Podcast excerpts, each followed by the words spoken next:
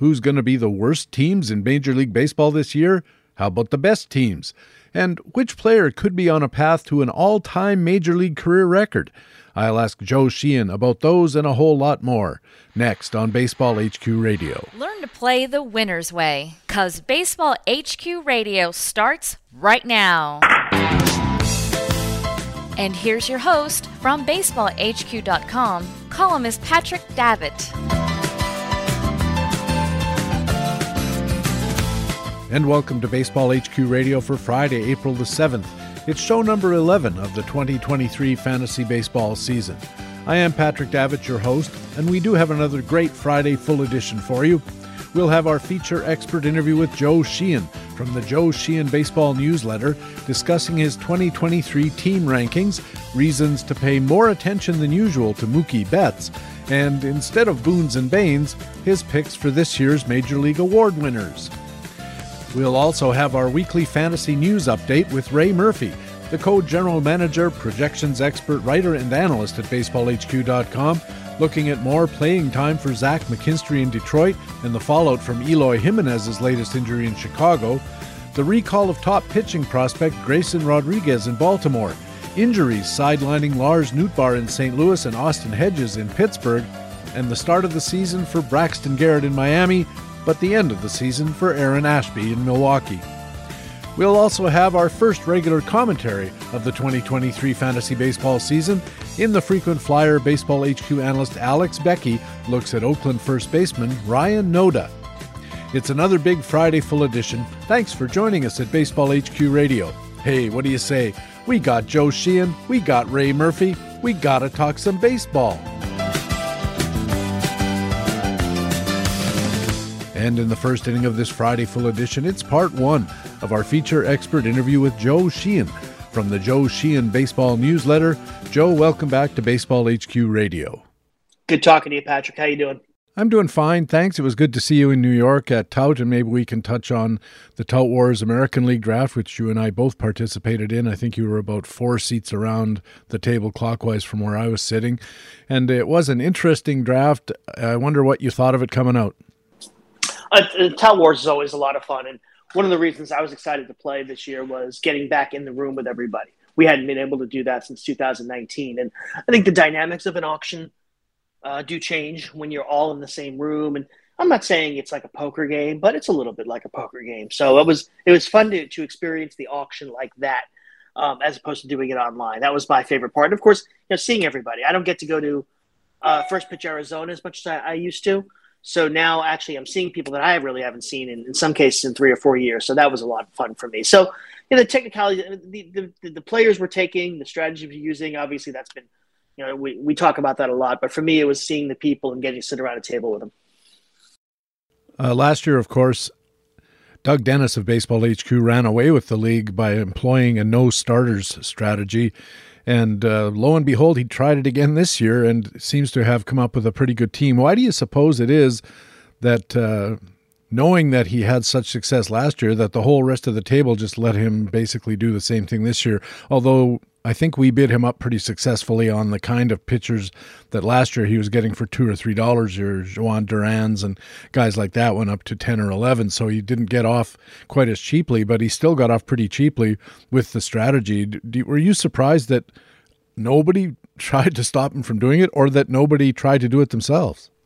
It's the kind of strategy where if one person's doing it, you can get away with it. And I have a lot of experience of this, um, more in my Strat-O-Matic tournament drafts than in uh, in roto drafts. But once two people are battling for the same type of players, the value of a strategy is diminished considerably. So if you go into the draft expecting Doug to do this, to be the second man in is probably just mutually assured destruction. So I, I understand why nobody else wants to pursue that strategy. It's also the fact that Doug is a bullpen expert. I mean, there's no other way around it. Doug knows bullpens inside and out.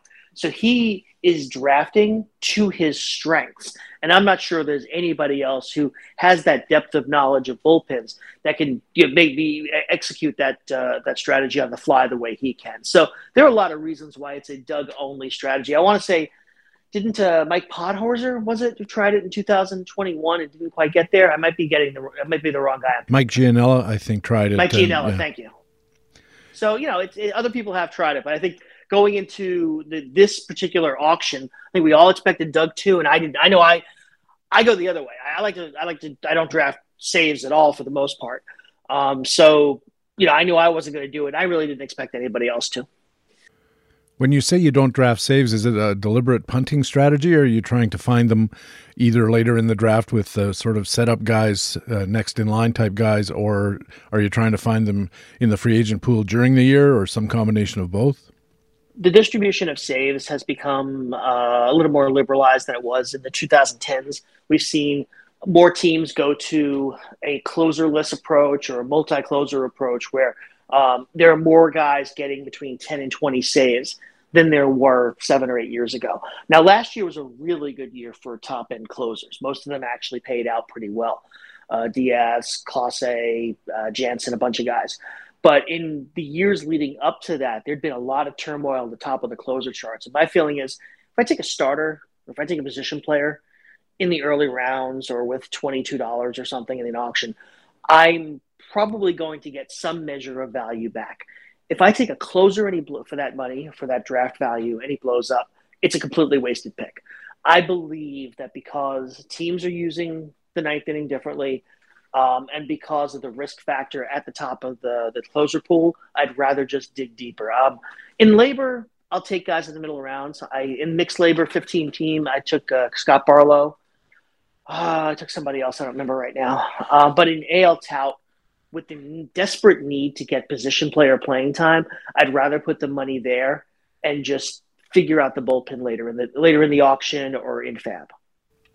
And of course, that's the sort of secret advantage that Doug had was because he spent so much on hitting, he managed to pile up a lot of plate appearances and. Uh, as Jason Gray, uh, our mutual friend, uh, has shown before he got into uh, Major League Baseball, was a very, very successful fantasy player. And one of the ways that he did it was, and he made no bones about it, was pile up the at bats or pile up the plate appearances, depending on what your league rules are. And if you if you get the most plate appearances, you're probably going to do real well in the counting stats just by virtue of sheer volume.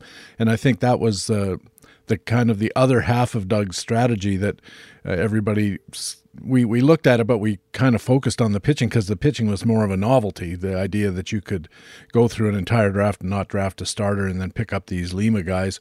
And the other thing, and, and Doug's very candid about this as well, and I wonder what your take on it is. We also, while we give him full credit for the strategy, it didn't hurt that he had a twenty-seven dollar Aaron Judge. Yeah, I think that won a lot of people leagues last year. Uh, to some extent, we can talk about strategy all we want, but it's finding the right guys who blow up that are going to win or, or lose your league, whether it's blow up in the Edwin Diaz sense or blow up in the Aaron Judge sense. I don't Judge returned something like twice that last year. Um, that's a big part of it, but I, I don't I don't take that away from Doug. I don't think, well, he had Aaron Judge. Well, he had to actually go to $27 for Aaron Judge as opposed to stopping at 25 and letting somebody else have him at 26. I mean, that's part of winning the auction is getting the guy for the for X and he produces, you know, X plus $10 or X times 2 or whatever the number is.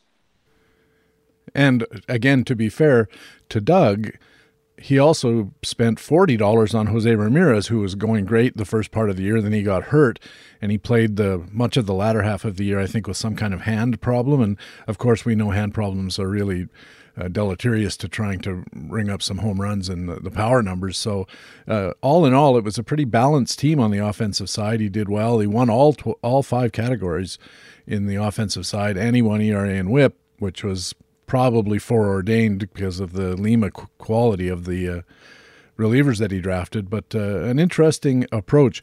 Are you surprised that after all these years, nobody's gone back and tried uh, like a Sweeney plan, for instance, where you punt the power and uh, try to win all the other eight categories with with uh, spending on speed and batting average or OBP and and really pounding the pitching?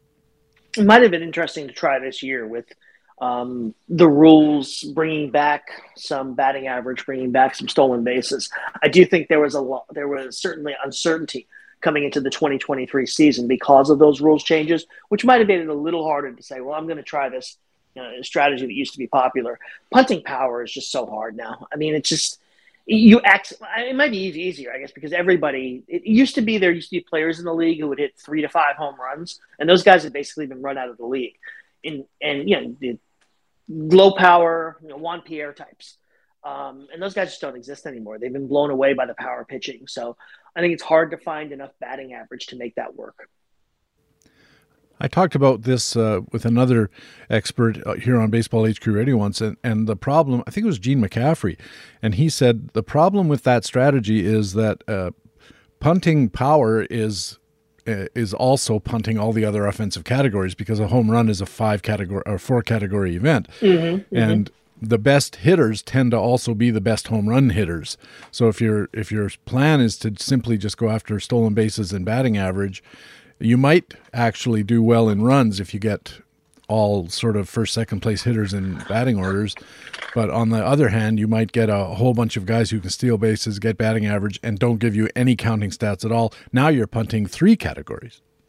Is it possible the strategy dates to the four by four days where you weren't where runs weren't a concern? You weren't punting runs if you did this. I remember that the Sweeney plan was indeed a, in a four by four format, and I don't think it worked then either. But I, you'd have to ask Peter Kreutzer. He's written about this quite a lot, and it, it's pretty funny to read about because the, the, guy himself, Sweeney, whose name did not have an E before the Y, but uh, the plan seems to have acquired one, was uh, quite an iconoclast. And uh, if you look up Peter Kreutzer on the web and uh, the Sweeney plan, you might find that story because it's really funny. Yeah, you mentioned the rules changes, uh, Joe. I know it's early in the season, but have you seen anything?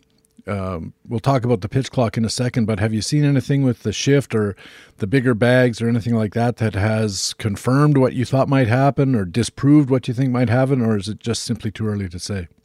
Yeah, there's a lot of volatility in the early days. We saw I think there was a 90% success rate in the first couple days, and that's come down to about 84% now. Certainly, uh, there's a greater frequency of steal attempts, and that's simply a function of pitchers aren't allowed to control the running game as much as they used to, as well as the hitters, excuse me, the base runners being able to see a big clock on the field that says when the pitcher has to do something.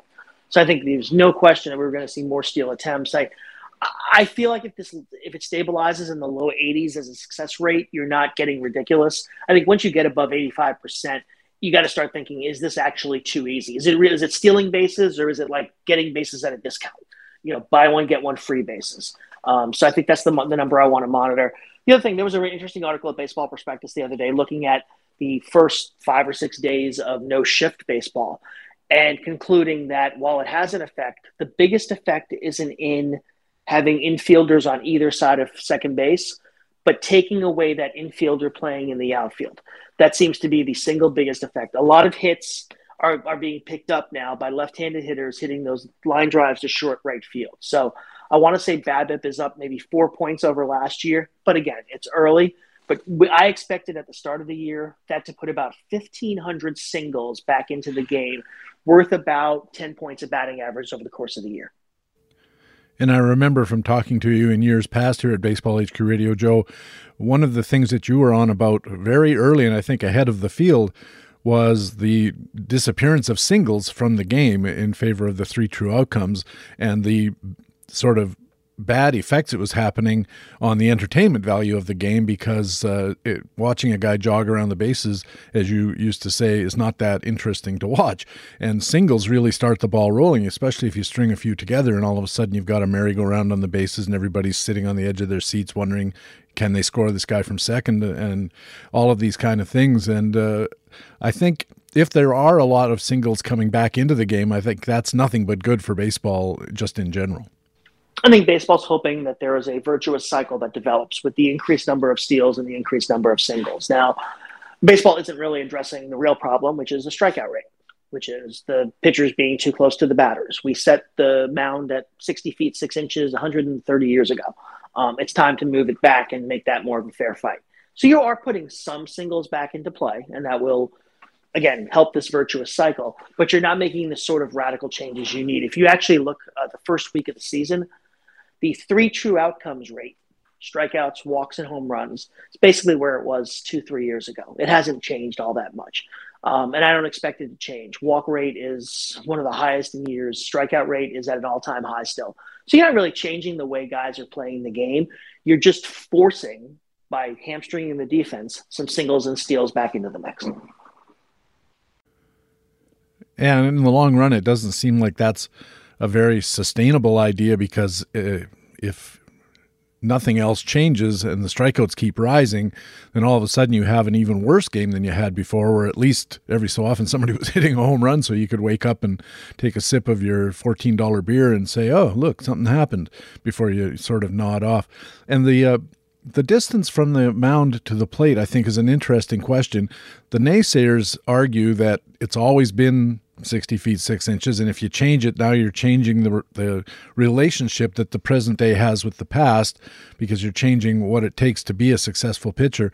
But i i used to play fastball when i lived in vancouver fast pitch softball where they can windmill and it's like the world championships or olympic style softball.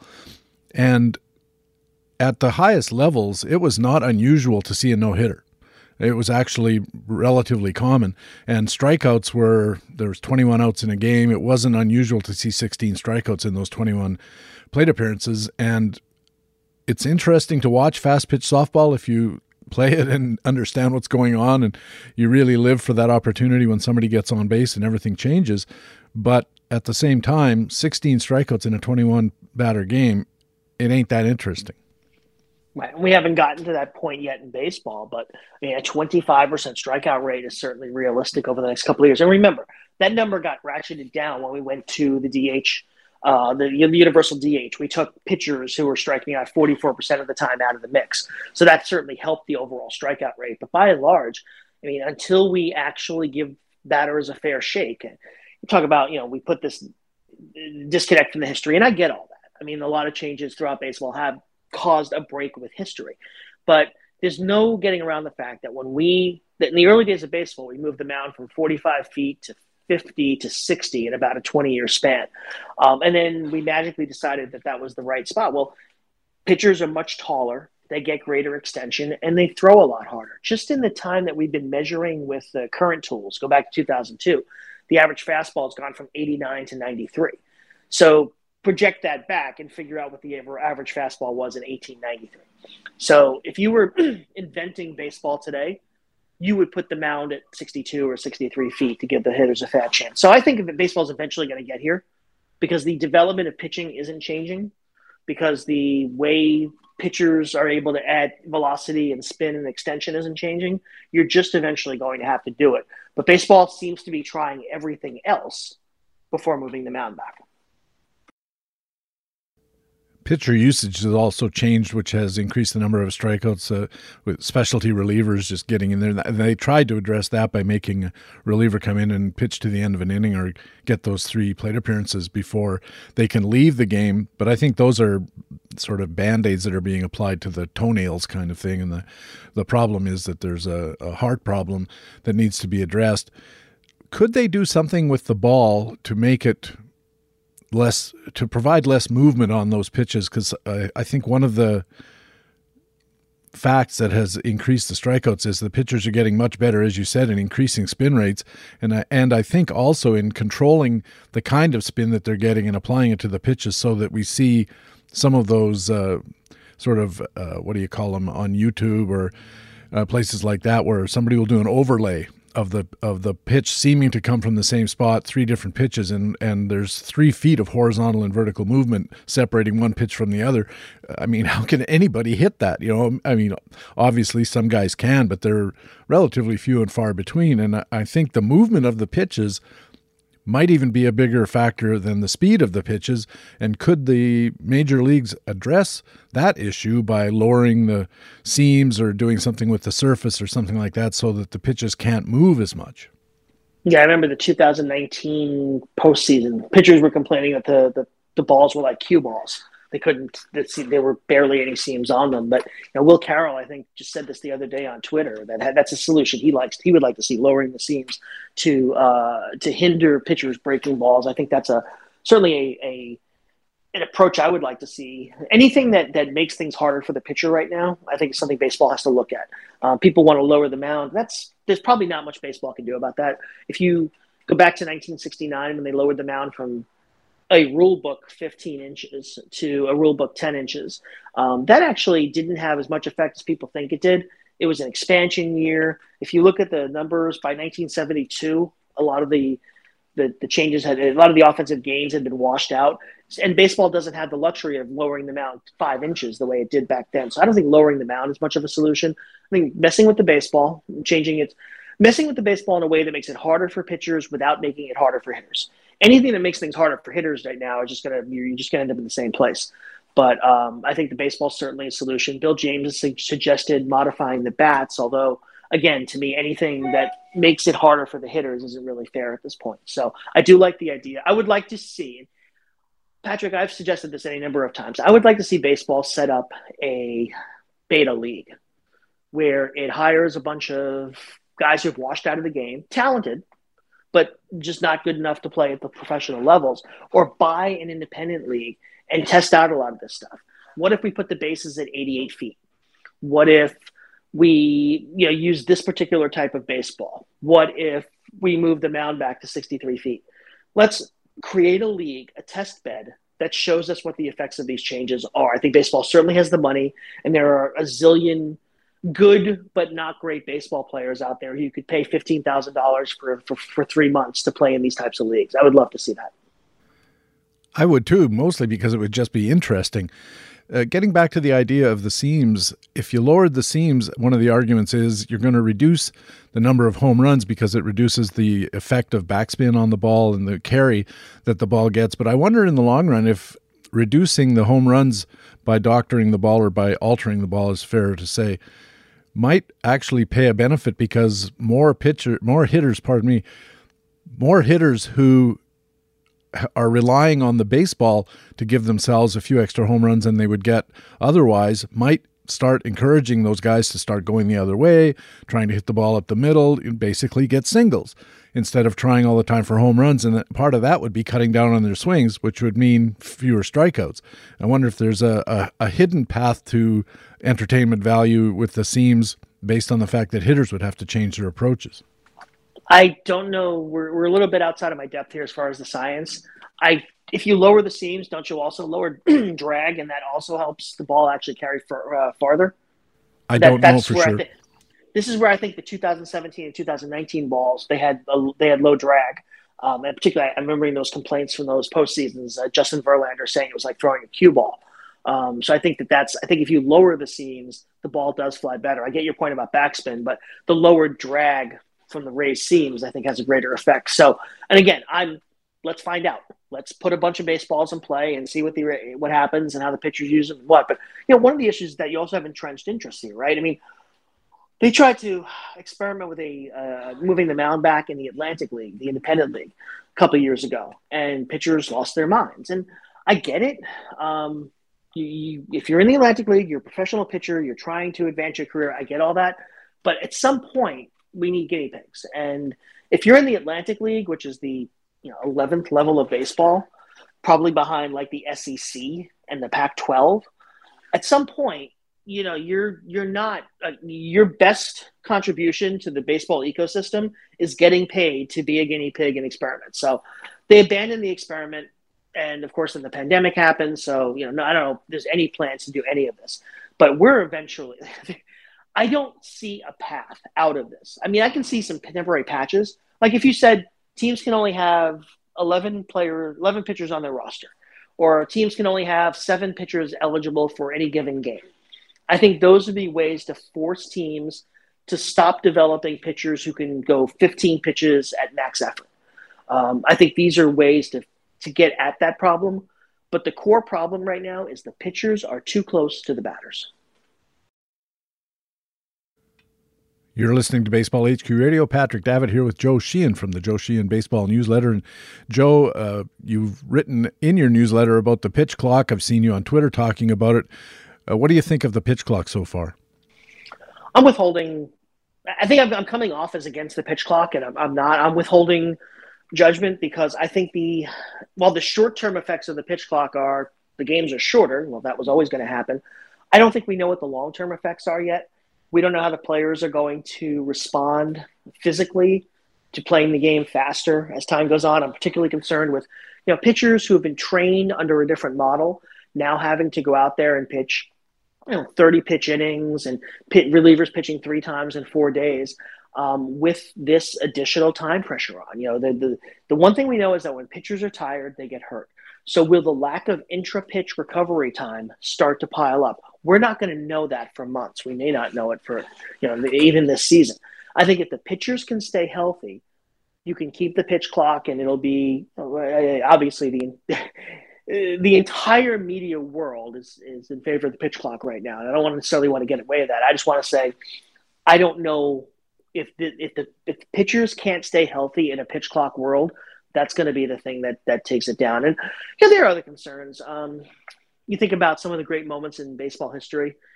Um, I'm not talking about you know 1926 Babe Ruth getting thrown out at second base. I'm talking about you know recent years where we're kind of used to letting big moments breathe, kind of the dramatic moments and kind of getting into that and enjoying soaking it all in. I appreciate that there's a 15 second pitch clock now, but some moments should take longer than 15 seconds. Some baseball moments, and I think we're not going to know what that feels like until we get into the last inning of a no hitter, till we get a guy trying for his fourth home run in the game, until we get into pennant races that are tied, you know, in the ninth inning. I mean, forget extra innings. Extra innings are a joke now. You know, what is it going to feel like in the playoffs when these moments we don't have that second to stop and kind of savor it all? So, a lot of the negatives of the pitch clock, we're not going to know what they're like for a while. Whereas immediately, we can see the game times are, are shorter and everybody's happy. Well, everybody who you know doesn't get paid overtime to be at a baseball game is happy about that. I think you're right about that. Uh, I, I harken back to Ohtani facing down Trout in the uh, in the uh, last part of the World Baseball Classic, and that there was no pitch clock, and it really did heighten the drama with the two of them kind of you know, looking at each other and backing out and, and taking their time. And you could see that they were both like girding up for the for the next pitch, which turned into a pitch by pitch, really a battle. And mm-hmm. and when we're forcing them to pump in a pitch every 15 seconds, you do definitely lose that. I wonder if there's some way for baseball to change that by saying if you know the that the time allowed increases for each inning after the fifth for the starter if the starter's still in the game in the sixth inning, then he, you know they go from 15-20 to 20-25. If he's in the seventh inning, you know another five seconds, and and so on up till if he's in the ninth inning, then there's no no limit at all. And, and I wonder if that would address the issue because most of those dramatic moments happen fairly late in games. Maybe they could have their cake and eat it too that way. Uh, Joe, in your newsletter, you said uh, controversially that Major League Baseball doesn't consist of two separate major leagues anymore. And for a while, I think you were actually calling them the American and National Conferences, like the uh, like the NFL. I still see American League and National League in the box scores, of course, and you and I recently drafted in Tout Wars American League only. So, what did you mean about this? Uh, there's no such thing as two leagues anymore. Yeah, I've been thinking this for 20, 25 years now. The actual league offices were eliminated in the late 1990s. Um, they had symbolic presidents for a couple of years after that. But you know, baseball has been under the aegis of MLB for quite some time now. Uh, it is more like the structure of the NFL or the NBA, where it's one league with two conferences. And this year, with the with baseball going to this more balanced schedule where every team will play every other team at least once, which is what the NHL and the NBA do, it is more than ever clear that this is no longer two separate leagues with two separate administrations and all that. And if you go back through baseball history, it's just been a long road to this point that was accelerated in the 1990s under Bud Selig. Interleague play was part of it. Um, eliminating, like I say, the separate league offices were part of it.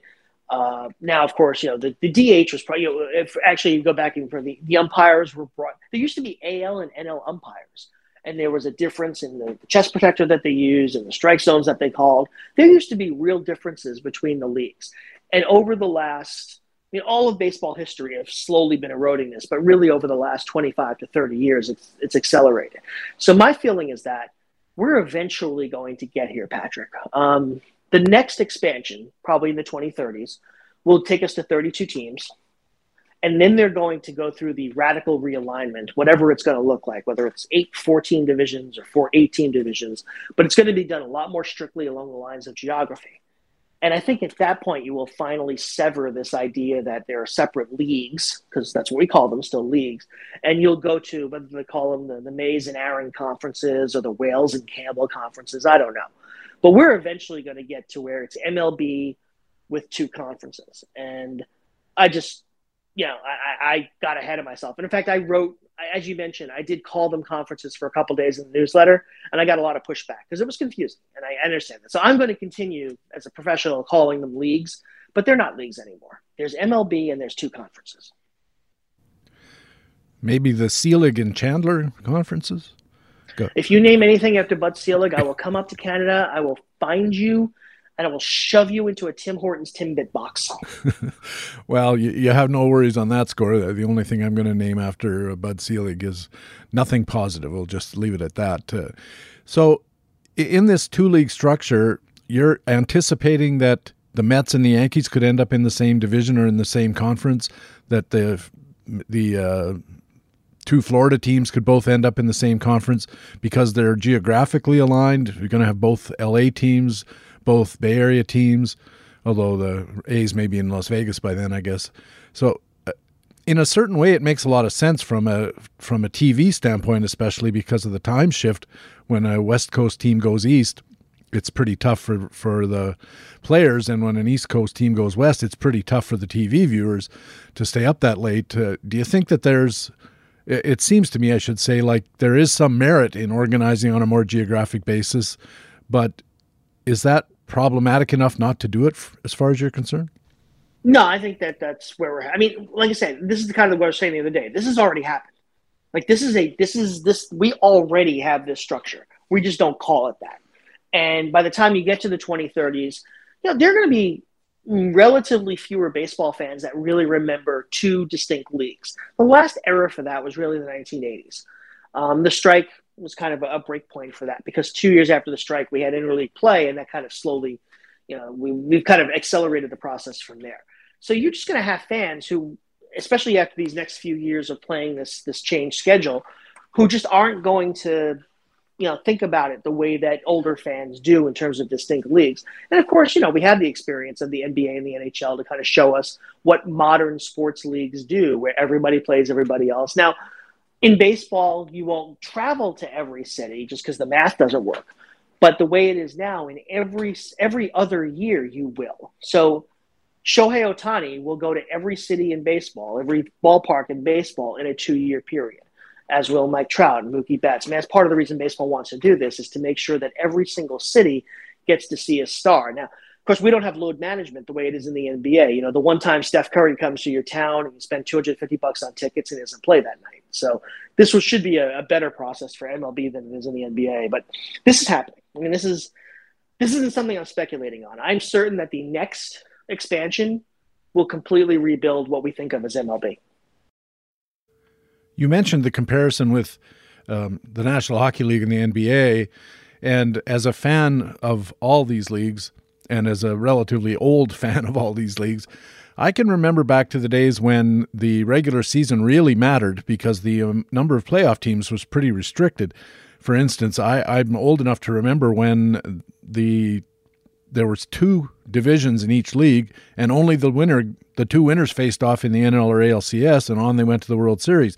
And I'm not quite old enough to remember, but I remember reading about when I was a kid when there was one league with all of its teams stacked up, and the two winners went straight to the World Series, which, by the way, is one of the reasons that you see so many playoff records being set by later year players. And everybody wonders, well, you know, if Joe DiMaggio was so good, why didn't he hit more World Series home runs? well, because they didn't, or why didn't he hit more playoff home runs? Because there wasn't any playoffs. So, is would Major League Baseball be not for the first time shooting itself in the foot if they go to a model that um, adds playoff slots and thereby diminishes the regular season because it seems like even now the regular season is where the teams probably generate the lion's share of their revenue, at least as far as seat sales are concerned. Yeah, well, we're already there. Baseball has already chosen October over the previous six months. Um, it's a playoff sport now, and I know this because nobody thinks the 2021 Los 2022 Los Angeles Dodgers had the best season we just don't respect regular season performance anymore. Baseball has said we want the guaranteed revenue of an expanded playoff system. And that will probably expand to 14 in later this decade and then 16 once we go to 32 teams. It's going to look like the NHL or the NBA in terms of the playoff structure. That's because TV wants playoff games. They're more easily sellable. The, the stakes are obviously a lot more clear. And baseball wants guaranteed revenue to split 30 ways. In other words, if the Marlins never make the playoffs and the Yankees do, they get an equal share of those national television deals. So that's what baseball is playing for now. They're playing for that that that national television money. So all of the strategies that we've seen the league implement on the business side have been with that in mind. Let's lock up guaranteed television revenue. That's what's driving all of these decisions. Nobody is sitting there saying what would make for the best baseball. These decisions are entirely being driven by what will make TV happy. TV executives happy. One issue that pops into my mind about this is that uh, for now anyway the players don't share in the playoff revenue. That is the the player individual players who are playing in it. There's some kind of formula that uh, that takes the live gate and splits it. Uh, i think the players get most of it or all of it in the first four games of each series and it goes into the pension fund all of which is good. But at some point aren't the players going to look at this and say since the lion's share of the revenue seems to be coming from the playoffs, we want to rewrite the CBA so that we get a bigger share, i.e., some share of the guaranteed revenues. We want a we want a slice of the TV money, which they get now from the regular season TV money. And as you said, the, this is a big pot of money. And while it might be suitable for the Marlins owners and the Yankees owners to agree to, to pool the resources and split them 30 ways or 32 in the future, what happens when the players say, ahem, there's somebody in here who's not getting a share of this guaranteed playoff money, and it's us, and we, we're not going to stand for it. Well, two things. One, the players do get paid in the playoffs. The the and it is the formula you mentioned. The first three games of a best of five or four games of a best of seven, the gate revenue from those games, which is substantial in the playoffs, goes into the player pool and the players eventually divide it based on how far they advance. I want to say the World Series share for the Astros last year, a full share was about a half million dollars. This is this is a significant amount of money. So they do get paid based on that. They are cut out of the TV revenue. Now, the idea is that the teams are going to use all this money that they make to get better and of course this was the fight in the last CBA negotiation. This will be the fight in the next CBA negotiation. We have a situation now where teams can make so much money just by existing whether it, between national television revenues, their own local television revenues, and the teams that collect local revenues from other teams through the revenue sharing program, they start out with about 100 like the Pirates before they sell a ticket or a hot dog start out with like 130 million dollars. So this is this is one of the big problems baseball faces right now is you have these teams that are just saying, you know what? We'll just take all that money, thank you do the bare minimum to put a team on the field. And it doesn't matter if we turn off the local fans, if we only draw 1 million people, we're going to make money no matter what. So this was not solved in the last CBA negotiations. Um, I believe it's going to be a point of contention when we get to the next CBA negotiations because the problems weren't solved.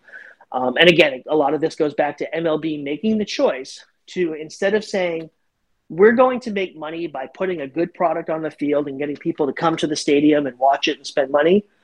They made a decision to say, well, no, we're just going to blow up our playoff. We're going to have a huge postseason, uh, let as many teams in as possible, lower the barrier for entry, and collect national television money that gets split 30 ways. It's an intentional decision by MLB and a, a path that they've been on dating to 1994 when they realigned and invented the, the second, the wild card and all that this is the path we've been on since, to bring up that man again, Bud Selig uh, took over the the uh, commissionership.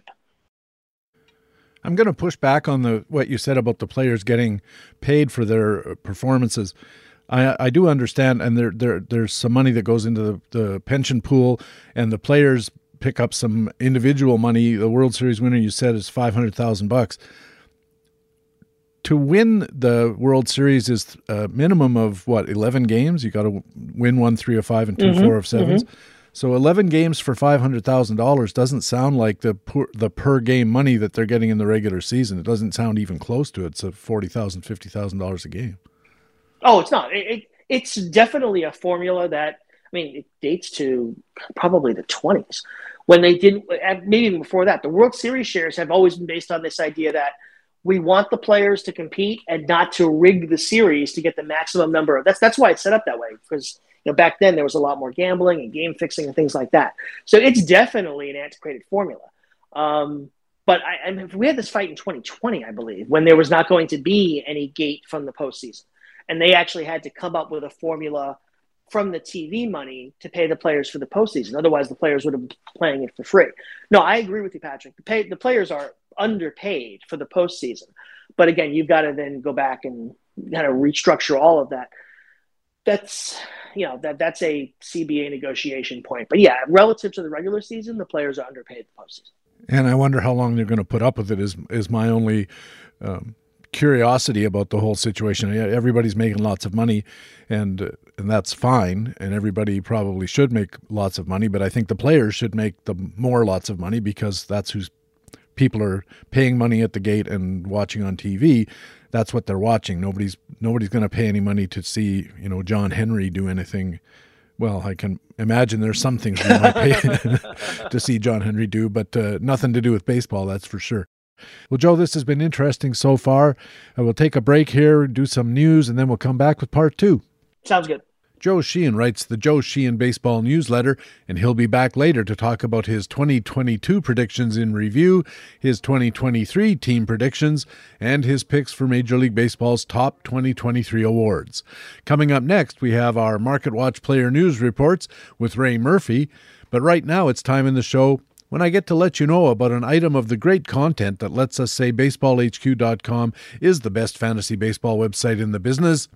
In prospects coverage, analyst Chris Blessing looks at some minor league hitters who are on base machines, and our regular daily call ups report covers new arrivals, including Grayson Rodriguez in Baltimore, Dylan Dodd in Atlanta, and right hander Ian Hamilton of the Yankees. I went to journalism school with a guy called Ian Hamilton, but I don't think it's the same guy, although he was a hell of an athlete. And speaking of prospects coverage, Chris Blessing and Brent Hershey have their weekly podcast, The Eyes Have It, up and running. It's online now and available for most podcatchers. Baseball HQ Radio.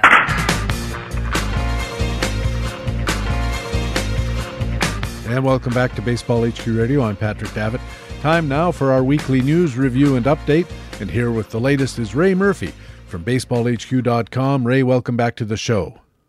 Happy Friday, PD. It's always a happy Friday, especially with a full weekend of baseball to come up. But uh, let's start in Detroit. Not sure how happy the baseball scene is there. It's uh, still a young season, and hope springs eternal, I suppose. But uh, Tigers manager AJ Hinch announced recently that second baseman Zach McKinstry is going to receive the majority of at bats against right handed pitchers at second base. Uh, Tim Cavanaugh covering this story for playing time today at baseballhq.com.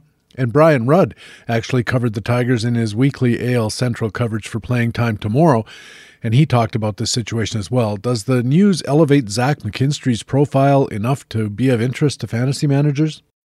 Yeah, I think maybe this one caught me a little bit by surprise, but looking at what both uh, our writers there were pointing out, it started to make more sense to me. Uh, you know, McKinstry was originally tagged for a utility role, but know, sort of now he's jumping sort of ahead of Jonathan Schoop on the depth chart, getting the strong side of the platoon at second base. Schoop will still get the bad side of the platoon. With uh, there was a quote from AJ Hinch that he would Schoop would still start against the occasional righty. So maybe this is a little bit more than half the playing time to McKinstry and Schoop getting the bulk of the rest. And you, it's as I said, it starts to make sense. McKinstry has shown more power against right-handed pitching in his career. He's got a 118 power index, uh, so 18 percent better than league average uh, for his career versus righties, as opposed to 81 versus lefties. So there's certainly a platoon split in McKinstry's history. Not so much for Schoop; He has not shown a significant tilt either way. So I guess they're just defaulting the Schoop being the uh, you know the bad side option and going to try to get McKinstry's at bats as much as they can on the good side of his platoon, which is kind of how that's supposed to work, right? So we're uh, we're adjusting our playing time allocations accordingly. And that raises the question. I'm sure he's going to be available on a lot of free agent lists this weekend because, I mean, who wanted Zach McKinstry coming into a draft even like earlier this week? So, do you think that given what we know about Zach McKinstry's past, which isn't really super impressive, I know he's got this potential power versus right-handers, as you mentioned, but is it enough to put a FAAB bid in if you're hurting at second base? Yeah, I mean, maybe it's one of those things where I'm not sure how many people are actually hurting at second base because the way that player eligibility seems to work, it's like the second base pool seems like the easiest one to accumulate multi position guys, whether they're second base and shortstop or second base and third or second base and outfield. It seems like everyone's got multiple second basemen on their roster, so maybe it's not that much of a squeeze. Um, and even though the having a good side of the platoon is good news, it's not a great lineup in Detroit. It's not a great ballpark. I don't think we're expecting him at the top of the lineup, although I don't think we've really seen that yet since this announcement. Uh, we had the uh, in their home opener against the Red Sox yesterday, Chris Sale, the lefty, of course, started, and that was uh, Ryan Kreidler of all people, you know, curtain number three, basically starting at second base. Uh, back on Wednesday when McKinstry last started at second base, he was batting eighth. So if you're batting eighth in this Tigers lineup, in this Tigers ballpark, I'm not sure it's quite a you know run to open the FAAB wallet kind of situation. But on the other hand, you know, you find a week where the Tigers have five righties and a lefty lefty coming up, and maybe one of those is either in a good ballpark or against a team with not great starting pitching, he becomes at least a streaming option. And meanwhile, Jonathan Schoop for years has been one of those what are often called boring veterans that nobody seems to like at draft and always go for a bargain and always get you, you know, twelve dollars worth of value for a two dollar bid or a two dollars worth of of a straight draft slot. Is this the end uh, of Jonathan Schoop as far or the beginning of the end at very least? I mean, it seems a little early to say that at age 31, but coming off uh, you know, very rough season last year and now losing his opportunity here, I, I, think we at least have to entertain that possibility. I, I, mean, to your point, and given what we were saying earlier, sort of the beauty of what Schoop was, you know, even as recently as 2021, was that without that platoon split and playing every day, you know, there were real counting stats there. Not only did he hit, you know, 278 with 22 home runs uh, back in 2021, but 84 RBIs, 85 runs. I mean, that was a that really filled the stat sheet in four categories, and he was, to your point, boring and you know dirt cheap as a result. Uh, but you know that whole value proposition is predicated on him getting that everyday playing time, and he's a pretty long way from that right now. So he is at least temporarily irrelevant, I think.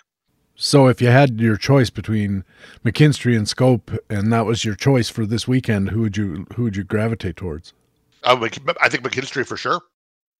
In Chicago, I'm not sure if this qualifies as news exactly, but outfielder Eloy Jimenez is on the IL with a recurrence of the hamstring problem that cost him two months in 2022. Rick Green covering the story for Playing Time today. Uh, what are the Sox going to do with Eloy once again on the IL?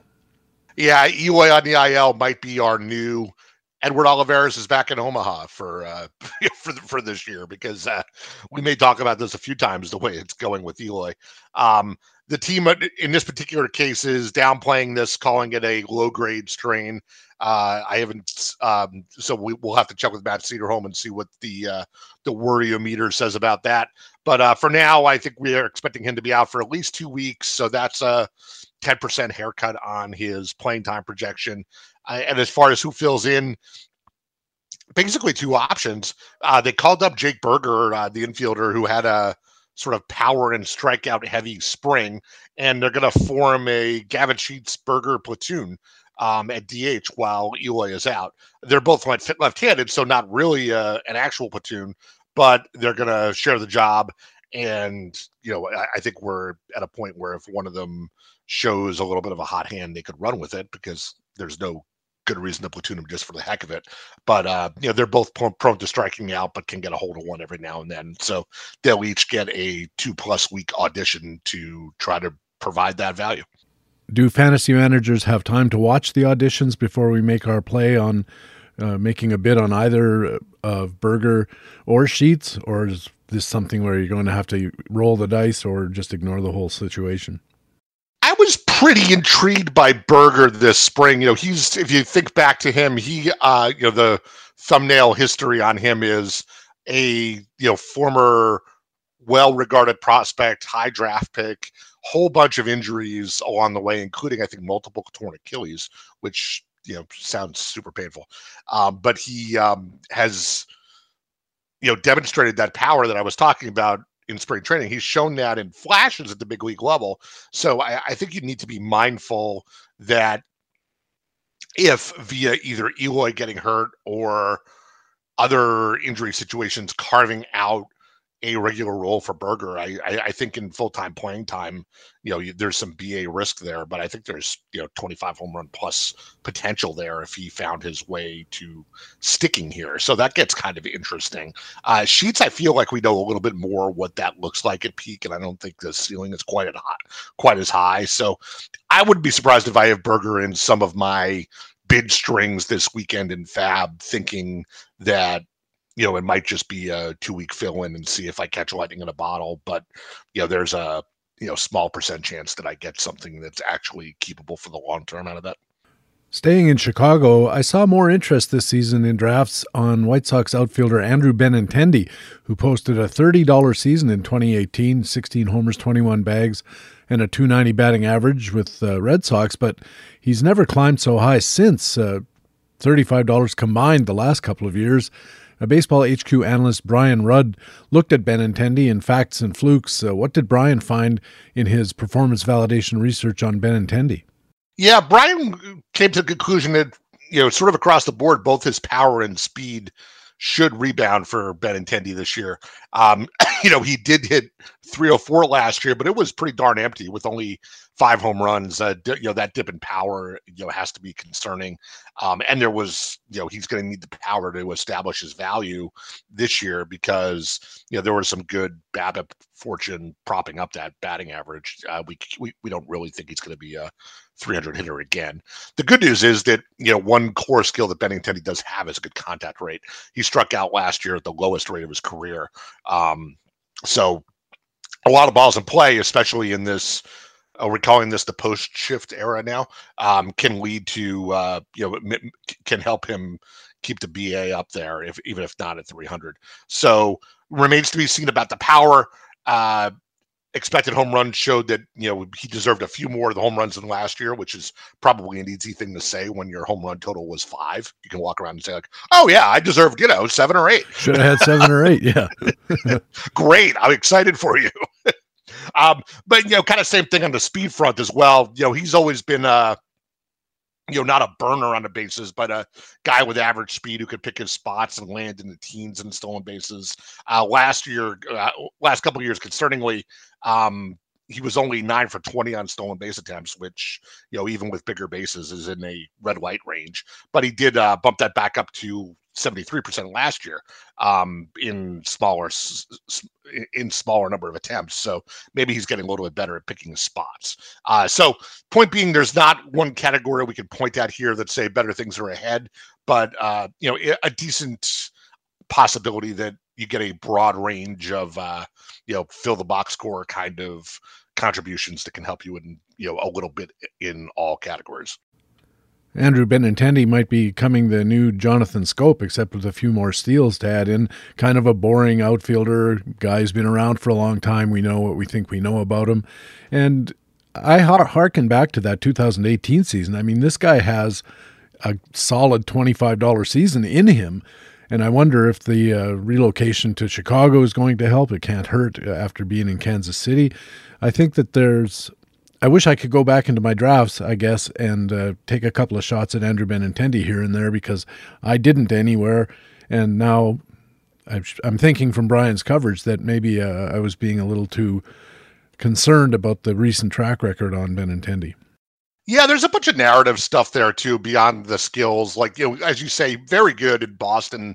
You know, in 2018, and then things kind of went south. He had uh, you know, one of those years, I forget it was 2019 or 2020. I think it was 19. He bulked up and was trying to hit for more power and really just wrecked his swing. I remember. And then, uh, and then the pandemic year, I think he played three games and got hurt and missed the uh, missed that whole summer. And then after that, he got traded to Kansas City, and you know that's obviously a major park downgrade from Fenway, and he had to you know go untangle all of those swing changes, and now you've got rust on top of it as well.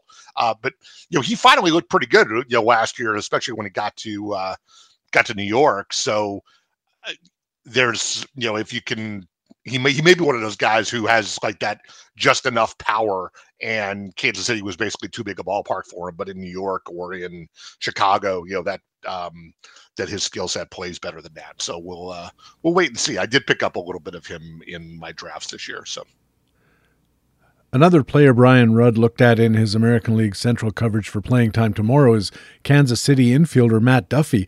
I actually had to pick up Matt Duffy on FAAB in Tout because it's an AL only league and there's not a lot of uh, gold to be found in them FAAB bids. But he's actually off to a pretty decent start this year. He's five for seven with a home run. I'm not going to ask you if he's going to hit 700 for the rest of the year, but how optimistic should I and the other few Duffy owners be?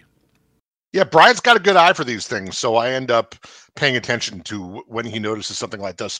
And I think he got interested because Hunter Dozier got off to a slow start at the plate. He went one for 14, and then I think he ended up sitting for a day or two in favor of the hot Duffy. So, you know, Duffy has shown value before, you know, in a part time role in 2021. He had 287 with, uh, a smattering of homers and stolen bases. You know, that tailed off last year, but sometimes that happens in those small sample sizes.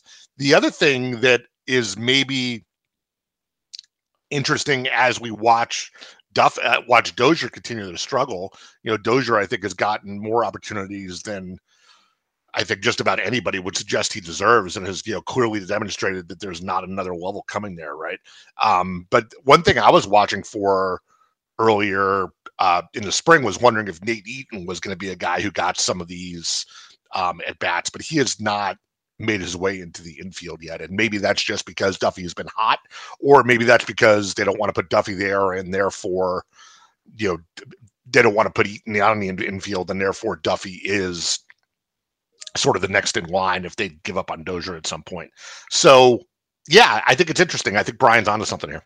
I noticed that his bat metrics aren't that great, but he earned $14 as recently as 2018. Him and Ben Benintendi, gosh, that was a precursor to the happy fun ball era in 2018. He had four homers, 12 stolen bases, and uh, 550 uh, plate appearances, something like that. So I think uh, Duffy's going to be somebody I'm going to hang on to. Not that I have much choice in the matter, but it will be interesting to see what he does. And if he gets – you know, $10 worth of value, I'll be happy as a clam in that league, that's for sure.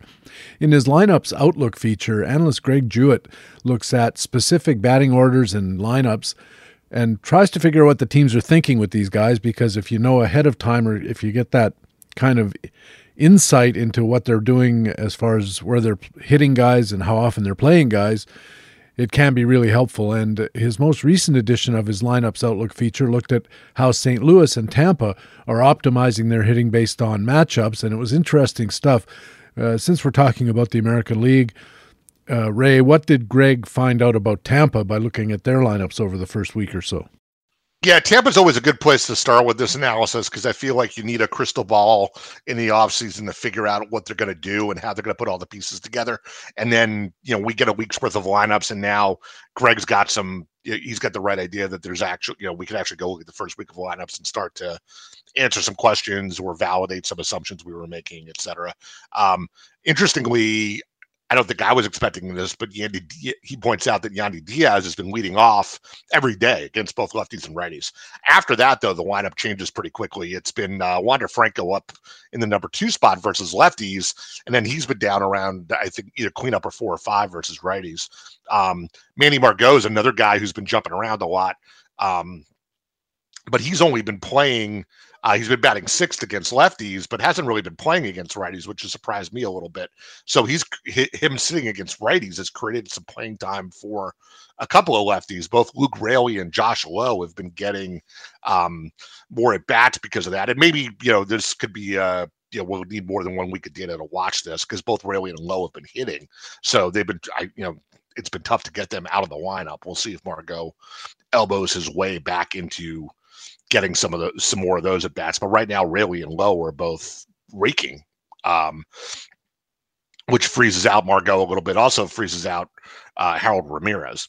Harold Ramirez, a number member of my Tout Wars team, a sub 700 OPS versus right-handers the last few seasons, and hasn't hit against any right-handers so far this season. So he's on the bad side of a platoon for sure. Uh, I didn't hear anything about Brandon Lowe. What's Greg Jewett's position on him? Yeah, it's um, it's interesting. I mentioned Wander Franco's been hitting second against lefties, and it's been Lowe against righties. But the bad news for Lowe is that um, he has only started against one lefty, and that was on opening day.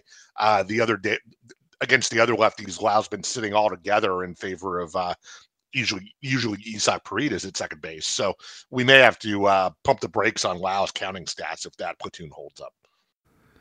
It's one of the things to be nervous about when you're taking Tampa players is that they do this kind of stuff a lot and they're really analytical and really disciplined about trying to figure out where to hit guys when and against what kind of pitching. And it, we we know about platoon situations, but I think in Tampa a platoon situation can really turn into a platoon situation because they really believe in it.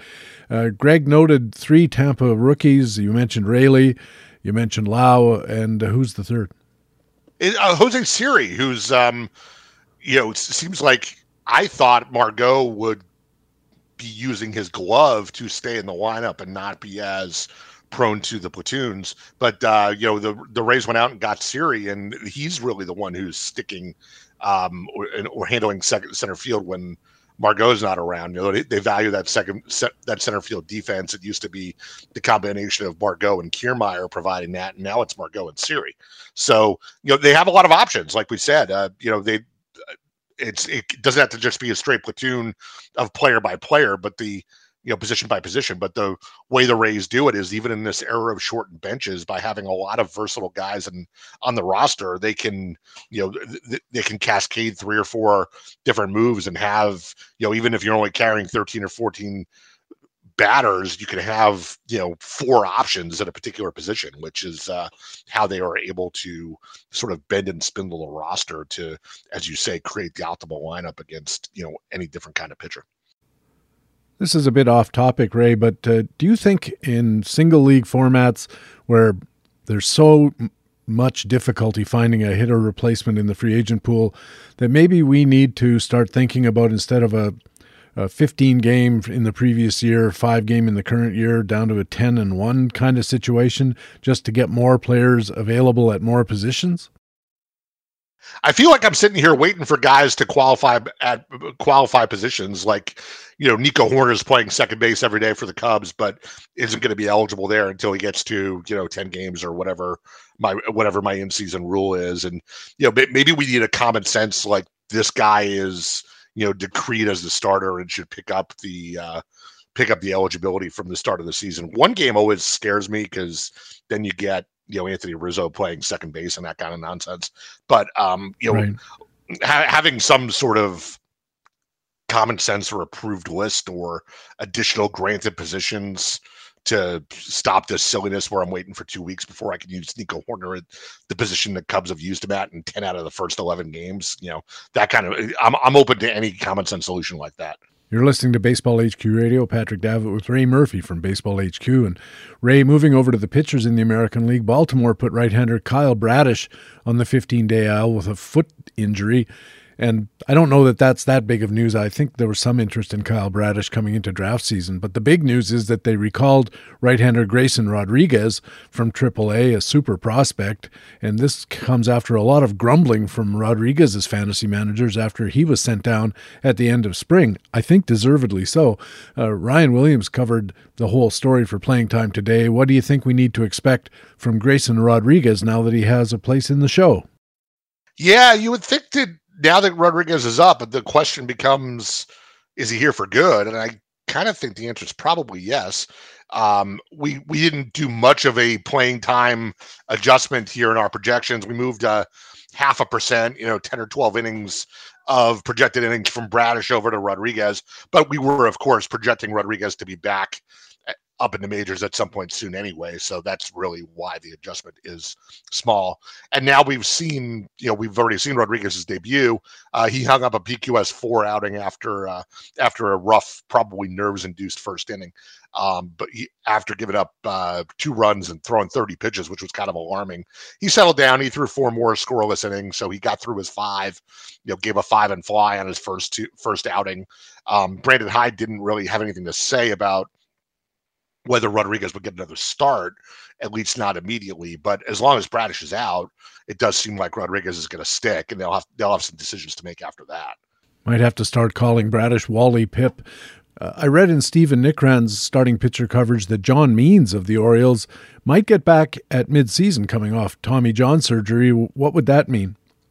Yeah, that was uh, Nickrand's was uh, that might have been his sixth starters piece back uh, in late March, where he was uh, you know breaking down all the rotations and you know called out Means as a possible midseason replacement here. Uh, you know, Means was pretty good in 2021. You'll remember a 362 ERA with a whip just over one. The skills were kind of interesting. Um, benefited from a hit rate of 25%, but we remember that it was early, I think it was spring training 2022, where Means tore up his elbow, or maybe it was right after opening day. I don't remember. But he was going to be the poster child beneficiary of that new fangled left field corner. Right. And all of the all of the home run balls that it turned out really did get stopped by that fence change. It just didn't benefit Means because he missed the whole season. So if Means does come back, you know, we were excited about him in that environment a year and a half ago. And now we know that environment was even better than we were projecting it to be initially. So yeah, we're probably excited about Means if he comes back and is healthy, let alone if he has any of those, you know, we, we haven't seen this yet, but you know we've seen other guys come back from Tommy John with an extra two miles an hour on the fastball or something like that. If we, you know, if we see anything like that, it just gets even more interesting.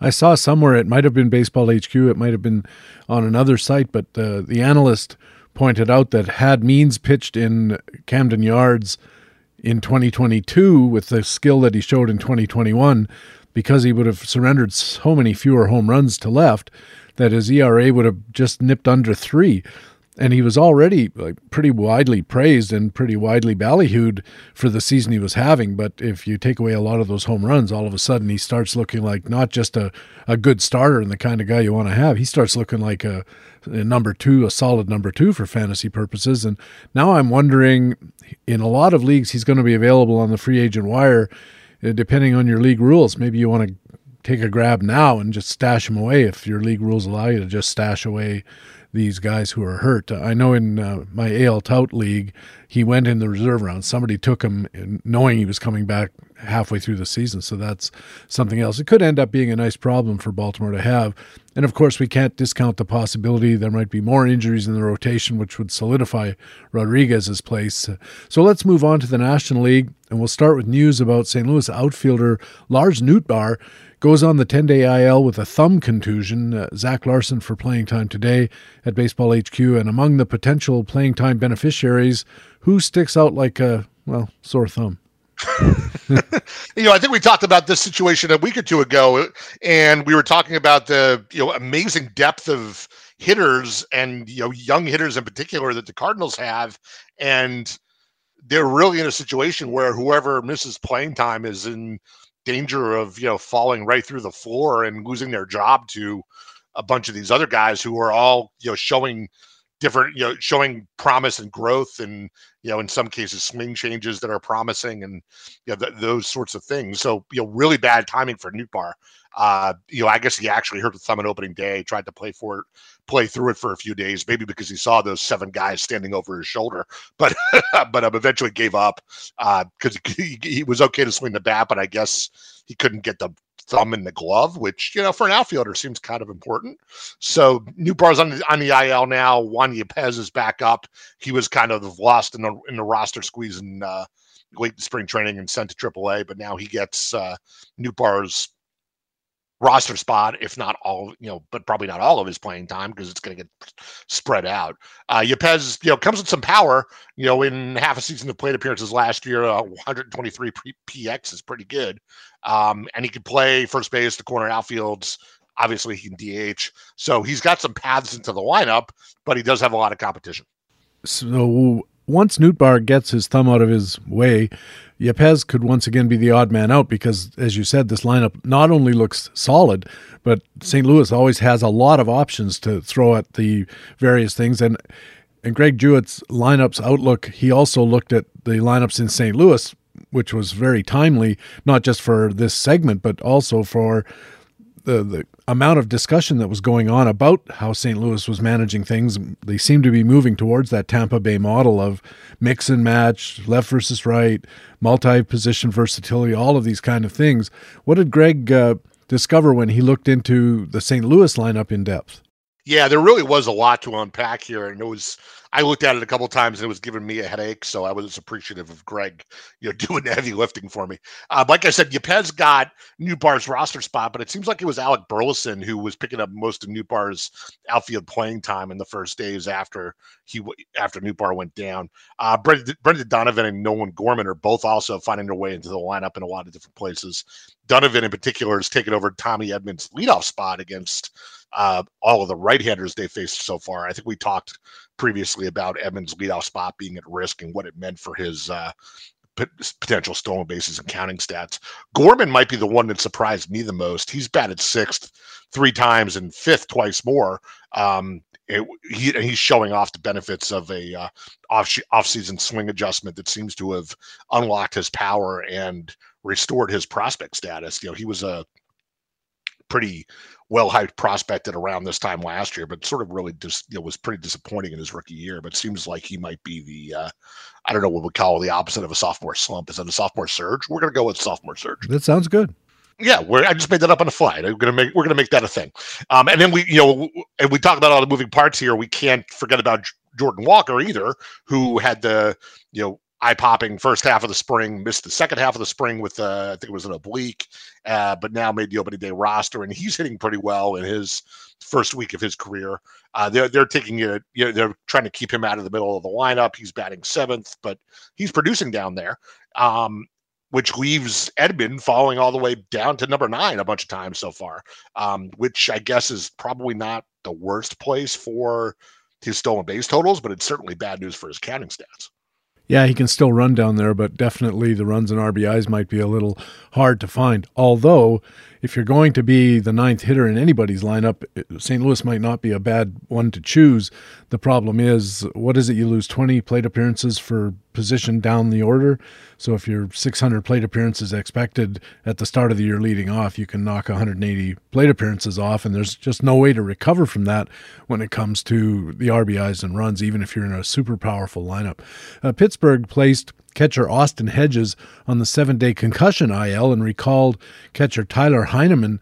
Rick Green covering the story for playing time today and kind of a reverse of the Baltimore situation. The news here isn't who got called up, but who didn't. Yep.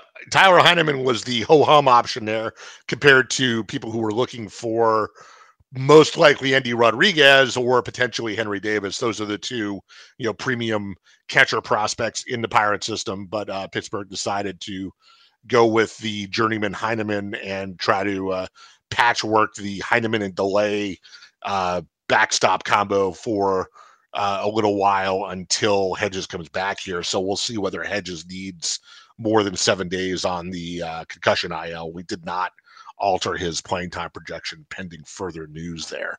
So the watch for Rodriguez and or Davis uh, continues.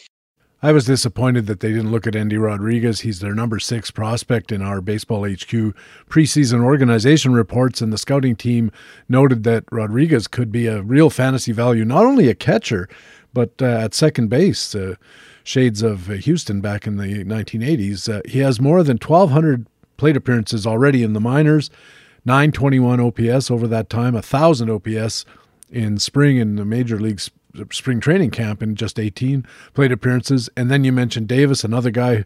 He's a level below. Uh, Rodriguez is in AAA and and Henry Davis is in AA, but he's got a almost a 900 OPS there so far with 13 home runs in his 291 plate appearances in his career. Boy, oh boy, it seems like Pittsburgh. You'd think they'd want these guys up. So I'm I'm going to ask Ray. Do you think they're just doing playing time shenanigans with, especially with Rodriguez? I think probably, but you know, I was wondering they've got some other stuff going on here too. You know, there was the stuff about Bryan Reynolds negotiating a contract extension right around opening day. That didn't get done. But I've been noticing how they're using uh, Ji-hwan Bae, uh, kind of ping ponging between second base and the outfield every day. He's playing all the time, but you know they're moving him back and forth. Uh, from the grass to the dirt and back.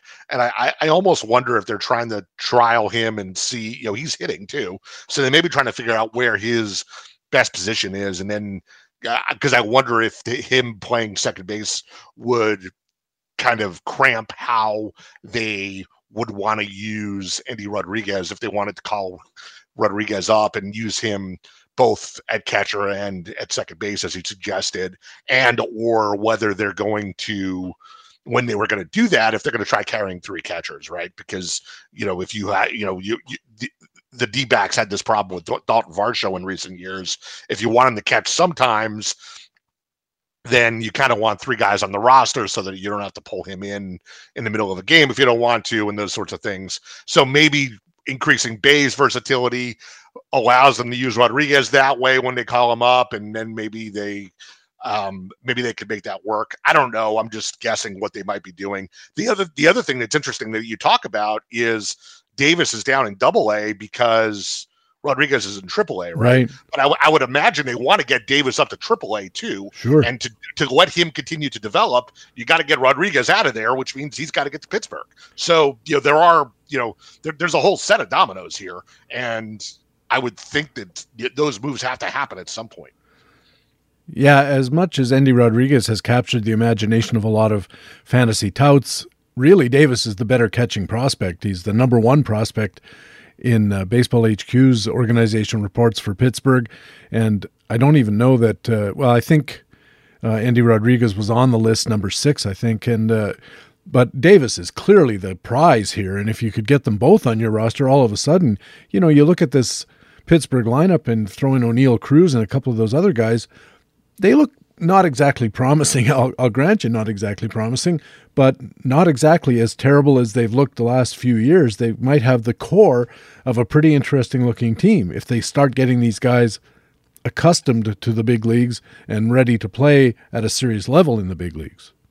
Hundred percent, and you know they. And that's to mention nothing of Reynolds and you know Roansy Contreras on the mound, and they've got a you know legitimate back into the bullpen in Bednar. There are the pieces here of a respectable roster, at least one that you know isn't losing 100 games with a bunch of 30 year olds right at least there you can you can hang some hope for the future like you say that this might be you know there are guys uh, in this pittsburgh lineup that might play in the next playoff game which is probably something you couldn't say two three years ago.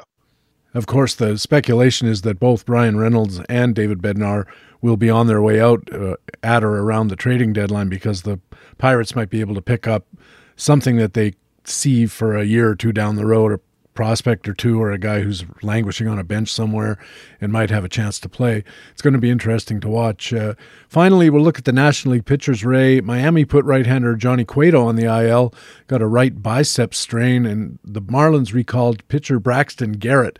Uh, Phil Hertz covering this story for Playing Time today. Garrett was a highly rated prospect before he got called up in 2022. How excited should we be if we see uh, Garrett on our free agent list this weekend? I, think he's worth a look in a lot of formats. Uh, first of all, you know the opportunity is pretty significant. You know the Cueto injury seems to be uh, one that's going to linger for a while. We cut his projected innings by about a third, so that's you know a couple of months of opportunity for Garrett. Um, Garrett, uh, you know, started the season in their bullpen and got sent out for I think it was only one day before they called him back up to take over the Cueto the Cueto rotation spot. Um, and what made him interesting to us, you know, Stephen Nickrand uh, flagged him in his six starters column earlier in, uh, you know, very late in the preseason. What made him interesting was, you know, really good second half last year, a 319 expected ERA and a base performance value of 134 in, you know, a 60 inning sample. So not, you know, not, not a full starter workload, but not a trivial sample either. Uh, so, you know, if you stashed him early in the season or at your draft or reserves based on Nickrand's recommendation, the you're you're about to reap the benefits, and probably he's going to be somewhat more expensive given the opportunities right in front of him if you're bidding on, on him this weekend. But that doesn't mean you shouldn't participate in the bidding either because uh, there, there is some, some legitimate stuff to get excited about from a skills perspective. And now the opportunity is there. And last but not least, uh, Milwaukee announced that right-hander Aaron Ashby is going to have shoulder surgery on April 7th.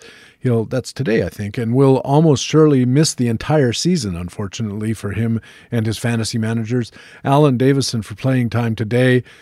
The Brewers seem to be positioned for a pretty good run this season, largely based on their rotation, but this is definitely a blow. What are the aspirational Brewers going to do from here?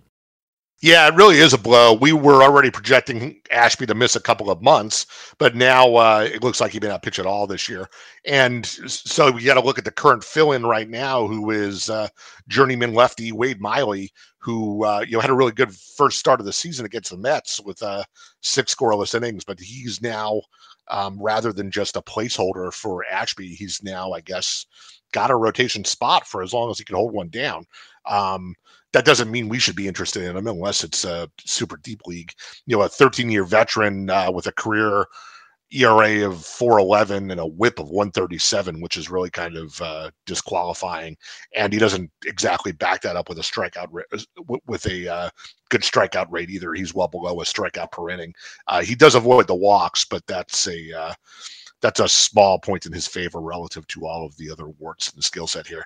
Um, 12 previous years, he's had uh, below zero fantasy value in nine of them, totaling uh, negative $35 of value earned. So that's uh, that's not an asset to your roster. He's also not durable. So he's not good, but he's not out there much either. Is that a yeah, uh, food's terrible and the portions are so small? That's exactly it, right? Uh, you know, total of 312 career days on the IL, shoulder inflammation, obliques, groin, shoulder again, sprained foot, elbow. He's hurt it all. So, um, you know, looking beyond, you know, if you want to draw the conclusion at that point by that by either injury or disqualification, Miley will not hold the whole hold this rotation spot down off see, all season. Then you got to look beyond on the Brewers depth chart, and the names you fall on are Adrian Houser and Bryce Wilson. Um, so in terms of reallocating Ashby's projected innings, we've given about half of them to Miley, but split the other half between Houser and Wilson, thinking we'll see the we'll we'll probably see both of them at some point later this season. Yeah, just remember you can't spell Miley without il. Ray, thanks a million for helping us out. I know you'll be off seeing the world for the next couple of weeks. I guess we'll talk to you again around the end of this month. Yes, I can uh, t- share with you my uh, full trip report from Harry Potter Land at Universal Studios with my 11 year old girls. Or maybe that's not good content, so we'll just go back to baseball. not not great content for a podcast like this, but it's great fun. Uh, Lisa and I and our girls went down to there. This was before Harry Potter, but boy, oh boy, uh, Universal and Disney, as corny as it may seem, uh, it's a really good time for kids that age. I can tell you that. I can guarantee you that they're going to have fun. You're going to be tired, your feet are going to be sore, but the yeah, kids, kids sure. are going to love it. That's for sure. That's what it's all about. Thanks, Ray. Thank you, PD. Ray Murphy is a code general manager, projections guy, analyst, and writer at baseballhq.com. When we come back, it's part two of our feature expert interview with Joe Sheehan. But first, let me highlight another great item on the Baseball HQ site right now. In Facts and Flukes Performance Validation, analyst Brian Rudd looks at five American leaguers, including Alejandro Kirk, Andrew Benintendi, and Josh Donaldson. Baseball HQ Radio.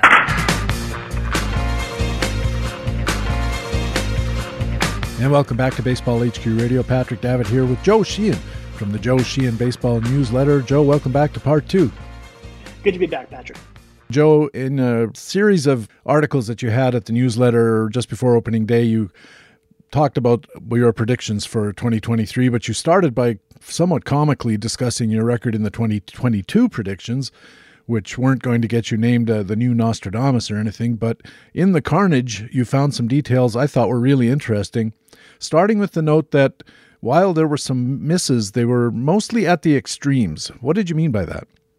Uh, I was off the Nationals, Royals, Tigers, and Reds, who were you know four of the worst teams in baseball. I missed them by 13 to 19 games apiece, which is a huge number uh, relative to you know the usual misses at the edges. I also missed the Dodgers, Astros, and Braves. I was on the low side by 10 games each, um, at least 10 games each. And I, this is something that I address when I do the predictions each year. I'm, you know, if you look at PECOTA, well, PECOTA actually doesn't have this problem as much, but like the Fangraphs uh, projections and a lot of the projections that are out there tend to compress everybody into a fairly you know a midpoint because they're all based on the midpoints of a lot of projections. So everybody ends up between you know 75 and 94 wins. And one of the things I try to do, I, I have a very manual process when I do this. I'm looking, I'm trying to mirror the actual distribution of wins each year. And typically in recent years, we've had multiple hundred win teams, hundred loss teams. Um, and I just I missed last year. Um, I don't know that. I think the biggest problem I'm having is projecting the last two months of the season. Um, the bad teams are getting worse, and the good teams are getting better. And uh, I, I, just I'm not capturing that in my preseason predictions. And that's one of the things I spend a lot of time. I'm not just trying to project who's got the best roster on opening day. I'm trying to say who's going to make the moves in season, who's got the better depth, who has the worst depth um, and say, you know, which teams are going to get better and worse as the season goes on. And last year, I just did a really poor job of that. So, you know, just the nice thing about this, Patrick, is that I get to uh, shake up the etch a sketch, as uh, Mitch, Mitt, I think Mitt Romney once said, and do it all again this year. I thought it was an interesting point of view because w- when I was growing up, and being a baseball fan, there was kind of a, a, a dictum about how a baseball season was going to work out. And it went something like this All the teams are going to win 60, all the teams are going to lose 60, and it's the 40 other games in the season that make the difference between a successful season and not. And it seems like that everybody's going to win 60 uh, might have to be recalibrated. Yeah, it's everybody's going to win 50 now, and everybody's going to lose 50, and it's what you do with the 62 in the middle. So, yeah, the spreads have gotten wider. Um, Rob Mains I'm going to say Rob Mains over at Baseball Prospectus has done some look using uh, look at the stuff using a Gini coefficients, which is an economic thing to, that measures inequality.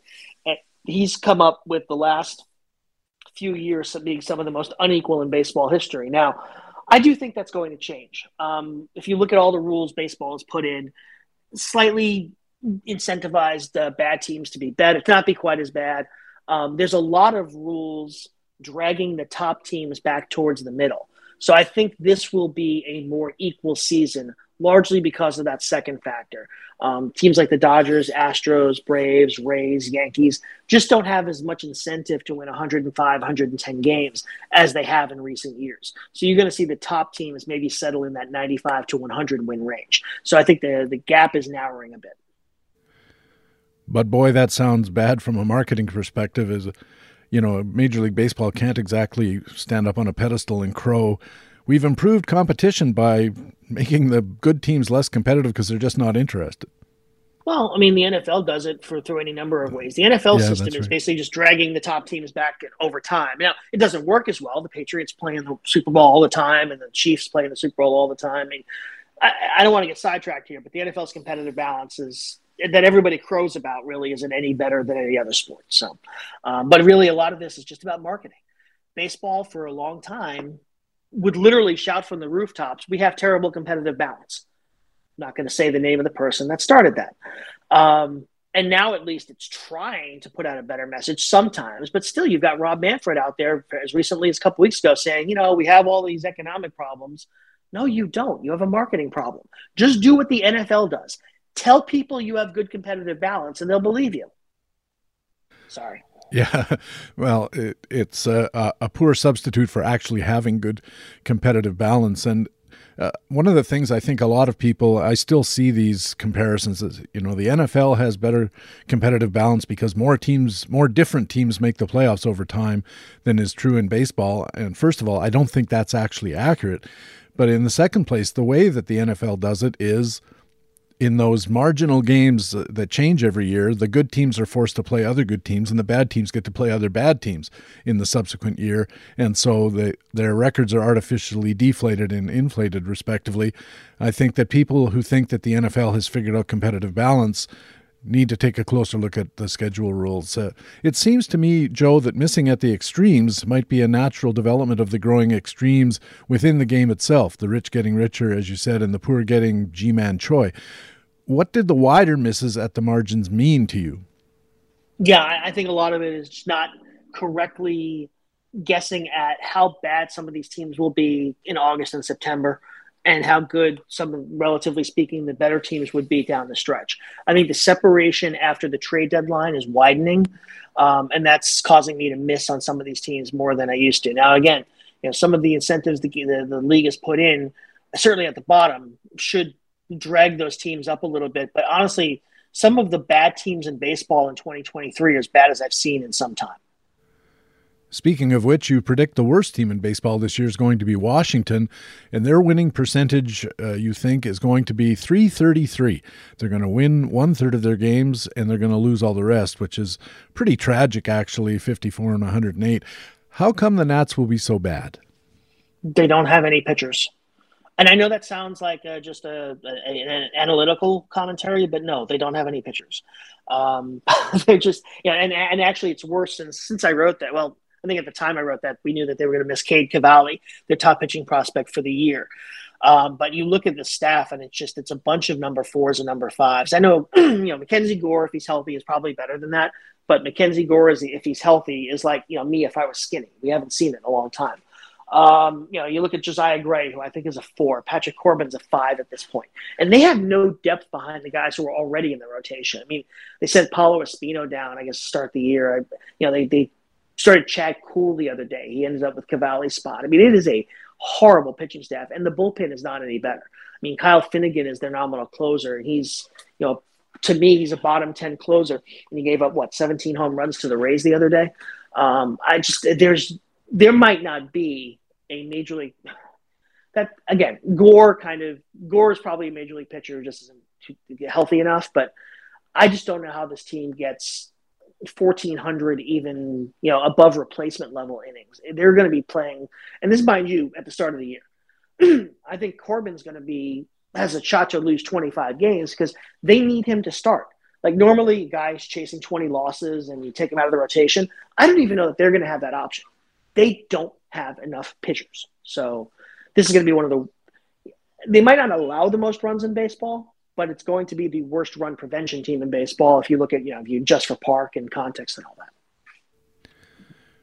One of the justifications the Nationals have offered is that they're doing a, a, deep rebuild. They're basically rebuilding the entire organization. How would you rate the probability that the deep rebuild actually pays off with a playoff caliber team, and how long will it take? Yeah, it all comes back to that. excuse me, the um, the Juan Soto trade. They didn't do great in the Scherzer and Turner deal. Of course, they let Anthony Rendon get away from free agency, but that one trade gave them the top two prospects in their system now. A couple of outfielders from the Padres and James Wood and Robert Hassell. You look at, you know, Elijah Green who was a top prospect of theirs. He's also a top 50 guy. Uh, they'll have the second pick in this year's draft. They will probably have another high pick I know there are restrictions as to how often a team can draft high in the draft now, but I think the Nationals have a very high pick next year as well. Um, they just they have a core of talent. You know, if C.J. Abrams and Mackenzie Gore even hit moderate expectations, you've got guys who can be part of a championship core. You know, they've locked up Keibert Ruiz for another eight years. So I can look at 2025, 26 and see a Nationals teams that that actually is has the best young talent in the division. You say the Rockies are third worst in your projections, but that they have, and I'm quoting hmm. here, no idea what they're doing and are probably further away from success than any team in the league. What does that mean? Why do you say it? Uh, you look at the decisions they've made at the major league level over the last you know few years, which was uh, Jeff Bridich before, and now I think Bill Geivitz running the, the, the show there. Um, the decisions they make in terms of the free agents they choose to sign, the decisions they make in terms of things like you know, trading Nolan Arenado, basically signing Nolan Arenado, and then two years later trading him for basically nothing, just to get out from under the contract. Pat throwing thirty-five million dollars into the deal with the Cardinals. Um, they don't develop talent particularly. They did. They had a five year stretch where they they brought up Story and Arenado and all those pitchers, and they just didn't put a team around it. They make worse decisions at the major league level than anybody else does. And they have some talent coming through the system. I'm really excited about Zach Veen. I think Zach Veen could be one of the best hitters they've developed in a very long time. And when you put a real hitter in that ballpark, that's exciting. But I have no faith that this team has any idea how to evaluate talent at the major league level. So whatever prospects they do put forth and turn into major leaguers, which we've seen them do, they're not going to be able to put a team around them. And I can just hear our listeners with their headphones and they're mowing their lawns or commuting to work and they're saying, yeah, they're not that great at uh, handling their prospects either. And I think there's uh, some justification for that as well. There's a little optimism while you were rooting around in the cellar. You say that the Pittsburgh Pirates, although you project them to lose uh, about 100 games again, are building a core. And that's interesting. Who's in the core and what does it mean for us right now? Well, even the team right now, you look at you know, Ke'Bryan Hayes, who's one of the best defensive third basemen in the game, probably a league average hitter, can run a little bit. But even just being the plus defensive third baseman, he's a three to four win player. Next to him, Oneil Cruz can be anything, right? I mean, um, you've probably seen the highlights. I have to imagine Patrick, and you know, he's all tooled up, and it's a question of whether he's going to be able to leaven that with some skills. As of, even at, if you just platoon him right now, he's probably a three to four win player. You know, there's some question as to whether he'll stay on the dirt he might eventually have to go to the outfield. That'll hurt his value a little bit. He's an erratic shortstop. One of the things the Pirates can do this year, because they're probably not going to win anything anyway, is give him 1,400 innings at shortstop. Figure out if he can get better there, and before you actually have to move him. Um, you look at what they have coming through. I mean, it, it actually, you know, Mitch Keller threw six, was it, six one hit innings yesterday before giving up a run in the in the in the seventh. Yeah. You've got in the system. Yeah, they, they have two catching prospects. Endy Rodriguez, who might be a catcher slash utility guy, and then Henry Davis, who was the first pick in the draft a few years back out of Louisville. Um, they've got one of the top five picks in last year's draft, Termarr Johnson. Got a starter in Quinn Priester. I mean, there are some prospects coming through as well that should get to the majors in the next two years who can be core type players. So I'm looking at the Pirates now. Yeah, if they retain Bryan Reynolds, Reynolds is 27, 28, you could reasonably give him a four to five year deal or you can trade him and quite possibly add more top 50 type prospects. So I, I'm a big fan of, of, of uh, Ben Cherington. I don't think he got enough credit for what he built in Boston. I think he's going to really do the right job here in Pittsburgh. I'm excited. We don't know what Bob Nutting's eventually going to do. I mean, the last time he had a playoff caliber core, he didn't spend the money to put a team around it. We could see that cycle again. But the Pirates, in a relatively weak division, could be a wild card contender as soon as 2024 and a division contender in 25. Moving on to the murky middle ranks, you peg Miami as a 500 level team. How do the Marlins get to a level that they actually haven't achieved in a full season since 2009, 500? It really is me believing in the pitching development. Um, you know, Kim Ng's had a mixed bag there, but you look at the trade for Jesus Luzardo could be a very big win for the Marlins. Um, he looks now like the pitcher he was coming through the A's system, um, a true number two behind Sandy Alcantara, who won the Cy Award last year. I'm a big fan of Edward Cabrera. Uh, the command comes and goes. He still has some development to do, but the raw stuff is that of a number two. Um, they got Braxton Garrett. Trevor Rogers, you know, I was on him in the spring. I've got him on a few best balls, but yeah, we'll see if again the control holds up. I think the raw stuff is there. Um, and remember, this is a team that's you know lost Max Meyer along the way. Max Meyer, you know, probably won't won't pitch until next year, but you know, they have so much pitching. My basically prediction for them getting to 500 is that they have some of the best run prevention in the game. A little, it's a little bit being down on some of the other teams in the division. I think there are more wins for the Marlins to access than there were last year, but most of it is just believing they can just be an incredible pitching team. And one of the advantages, Joe, of uh, having such good pitching and being able to develop such good pitching is right when it gets to the point where it starts to get expensive as they hit arbitration and free agency. As long as you got another one in the pipeline, you can trade the guy who's at the top for more prospects and keep the cycle going, a virtuous cycle kind of thing. Arizona was an offseason favorite among touts as a potentially good team, and you agreed in your articles. Uh, how have the Diamondbacks restored the possibility of a success level they haven't seen since Paul Goldschmidt was their star? That's the same thing. It's player development. They had the top prospect in baseball this winter in Corbin Carroll. He's going to be an everyday player. They've got a lot of supporting talent. You look at Alek Thomas, you look at Jake McCarthy, Josh Rojas. They've had a lot of success uh, turning maybe less considered prospects into contributors at the major league level. I love the trade they made this offseason, trading from that outfield depth with Dalton Varsho to get Gabriel Moreno. Uh, Moreno is going to be a very, very good player behind the plate. Different type of catcher, maybe not as good defensively as teams like to have, but he's a legitimate 300 hitter. And then behind that group, you know, you've got this group of pitchers coming through. We saw Drey Jameson get the save earlier this week. Brandon Pfaadt is, is on his way through. Ryan Nelson. They have to decide, and pretty soon, whether they're going to let their young pitchers come up this year and possibly push them into the playoff chase, or if they're just going to treat this as a, a between year and let Kyle Davies and Madison Bumgarner uh, suck up a lot of the innings. But there's some up there. There's upside here with the Diamondbacks that has them challenging the Padres and Dodgers in the division. You project Boston to be 83 and 79, largely on the strength of their offense, which might surprise some people since so many analysts before the season started said the team might struggle to score runs. Where's this offense coming from? I think I'm higher on Masataka Yoshida than many analysts are. I think the average in the OBP is going to translate. For a lot of NPB hitters, the power hasn't translated. Matsui did. Um, Ohtani has, but for most of them, they lose power. But I think if Yoshida comes over, he's still going to be able to hit 280, 290. He's still going to draw the walks and be very valuable. This is such a low OBP environment over here right now that if he comes over and hits 280 with 75 walks, that's going to have an incredible amount of value. And I look at the top of that order. Yeah, I look at Justin Turner, who can still hit. I look at Rafael Devers. Um, they're if Yoshida hits fourth, they're a little weak in the uh, at the top of the lineup. They're definitely weak as you get down through. You look at Enrique Hernandez. Their catchers are bad. I mean, there are reasons to dislike this team, but I think they're going to score enough runs in the middle of that lineup. Um, maybe this is the year. I have no uh, Alex Verdugo on any team anywhere, so there's an excellent chance this is the year that he breaks out finally, um, and that would certainly help the offense as well. In that Boston analysis, you use a Red Sox contract to define a risky long term extension. And this is a problem for a lot of teams. Most of our listeners are going to be able to guess which Red Sox contract defines risky long term extension, but who were you referring to? Yeah, after the 2018 championship, the Dave, Dave Dombrowski gave Chris Sale a five year extension.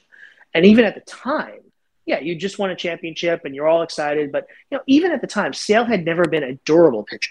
I mean, forget what he looks like on the mound and somebody give him a sandwich. But if you looked at his splits, he always faded in uh, August and September. And when he got to pitch in the playoffs, he wasn't that great in October. So that wasn't the kind of guy I wanted to put five years into. Um, and that contract, of course, Dombrowski was let go like four months after Sale signed the contract. And it's been this weight on the payroll for Chaim Bloom to deal with. A lot of a lot of people's frustrations with Bloom are actually frustrations with what Dave Dombrowski left him. He stripped the cupboard uh, with, of prospects, and he left these horrible contracts for for Bloom to have to deal with. So um, but Sale was the worst of them. And you know, the Red Sox have gotten what 40 something innings since the start of 2020, since the start of this contract. Um, and I don't think anybody ex- expects Sale to be a Cy Young contender again. I think if you're a Sox fan, you'd be happy to get 20, 22 starts at a, at a league at a league average level. And that's just, I mean, that's just lighting $30 million on fire and his first start of the season certainly didn't make anybody think Chris Sale's back. Yay.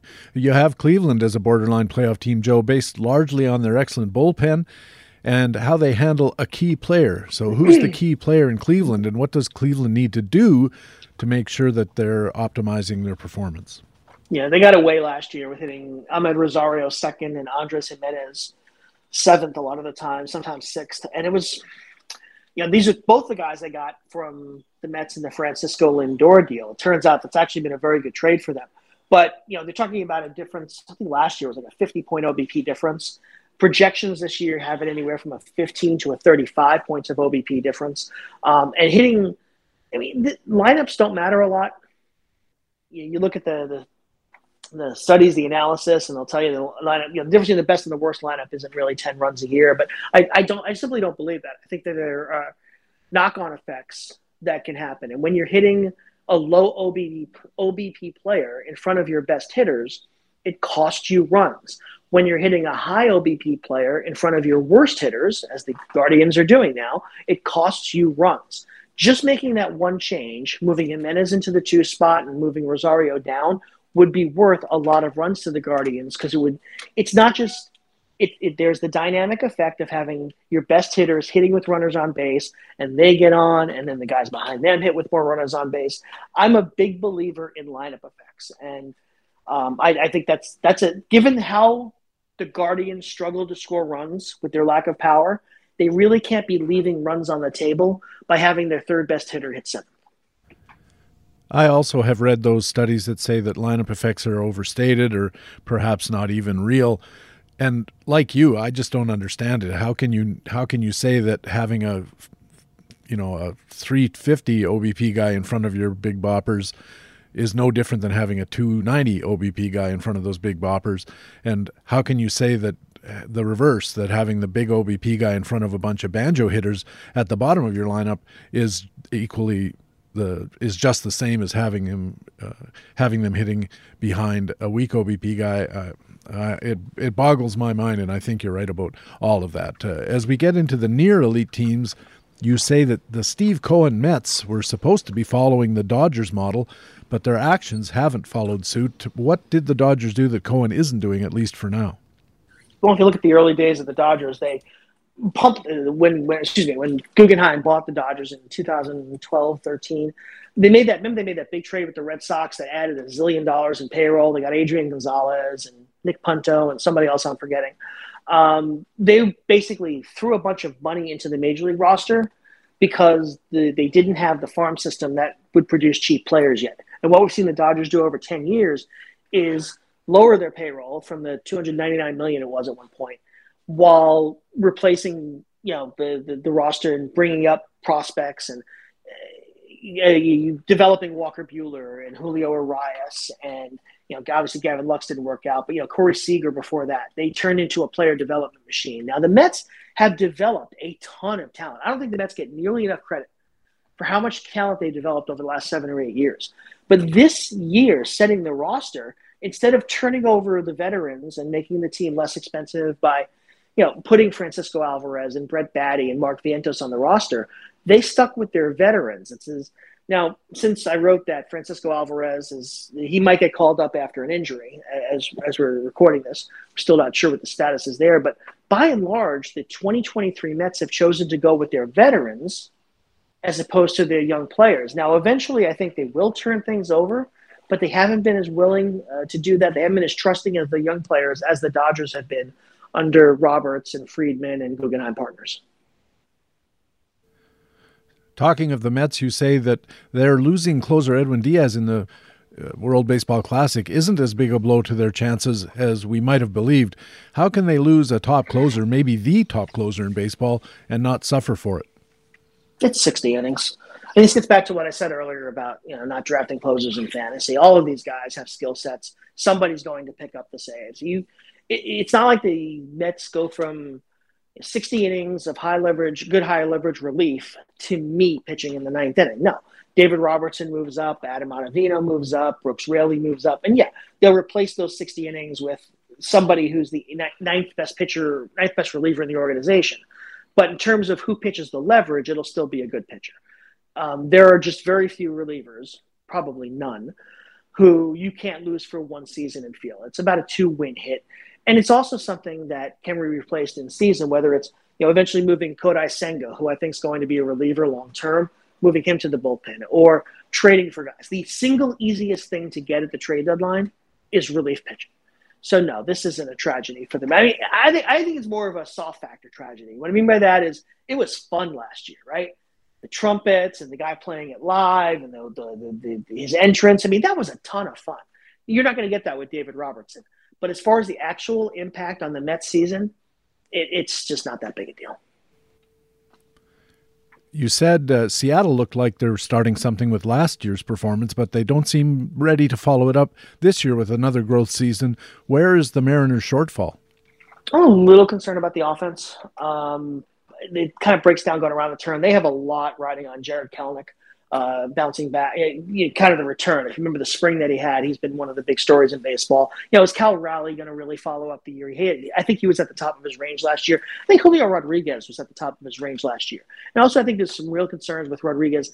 Played 134 games, had some back issues last year. I'm not saying he's going to get hurt and miss half the season, but he may be somebody we have to project at the 130, 140 game level until he shows us that he can play 150, 160 games. So just little things. And I'd say I, I really enjoy watching them. Luis Castillo is my pick for AL Cy Award. I've got pieces of just about every reliever in that bullpen on one team or another, but it's a little bit not complete, seeing a little bit of regression there, and it's a little bit believing in the Angels. You said that all the White Sox need to have a top 10 finish is not for everything to go right, but, and I quote here, just to not have it all go wrong. Uh, what does that mean? How does it work out? They finished 500 last year. And I think if you asked 100 baseball fans, you know, just a basic yes no question, the White Sox finished uh, at or below 500 last year. Most would say below because they had so many injuries and they were out of the race for so much of the year. They actually closed to within, I want to say, a game and a half. They might have even tied the Guardians at one point in September before falling apart. Uh, and it was a year where you know, Robert missed a whole lot of time. Jimenez missed a whole lot of time. Tim Anderson missed a whole lot of time. Their core was rarely on the field at all. Grandal had a terrible year and missed time. Moncada had a terrible year and missed time. It was, you know, the whole uh, terrible food and uh, uh, such small portions problem the White Sox had. They had everything go wrong. And if they just have fewer things go wrong, and I say, as I say this, we know Eloy Jimenez has already been hurt. He's on the IL. Um, they just need fewer things to go wrong. I mean, if you tell me that if last year was a nine on the injury scale, if they have a five or a six this year, they should be in the playoffs. You also mentioned that uh, the team should improve with a better manager than the departed Tony La Russa. And I suppose at his age, I should be clear that departed means left the team, not, you know, joined the dearly departed. How much of a bump should we expect from the team under their new management? Yeah, I don't move most managers are zeros for me. Well, most managers are minus twos for me.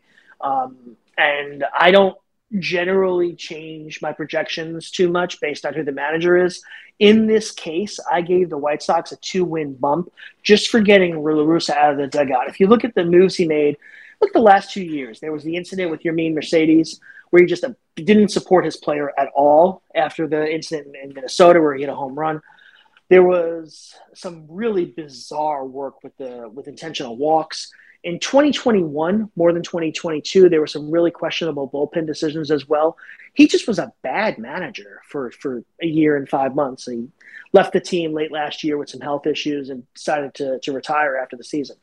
Um, I think he was that big a negative for the White Sox over the year and five months he was in there. So just by not being Tony La Russa, Pedro Grifol should make them two wins better. Just off the top of your head, Joe, you mentioned that most most managers are like minus two on your scale. Who, what managers have you seen in the last five years you think that are actually really, really good for their teams, real benefits for their teams? Craig Counsell, I think, has done incredible work in Milwaukee. He's very good at managing bullpens, and not in the sense that we give you a good bullpen and you run it well.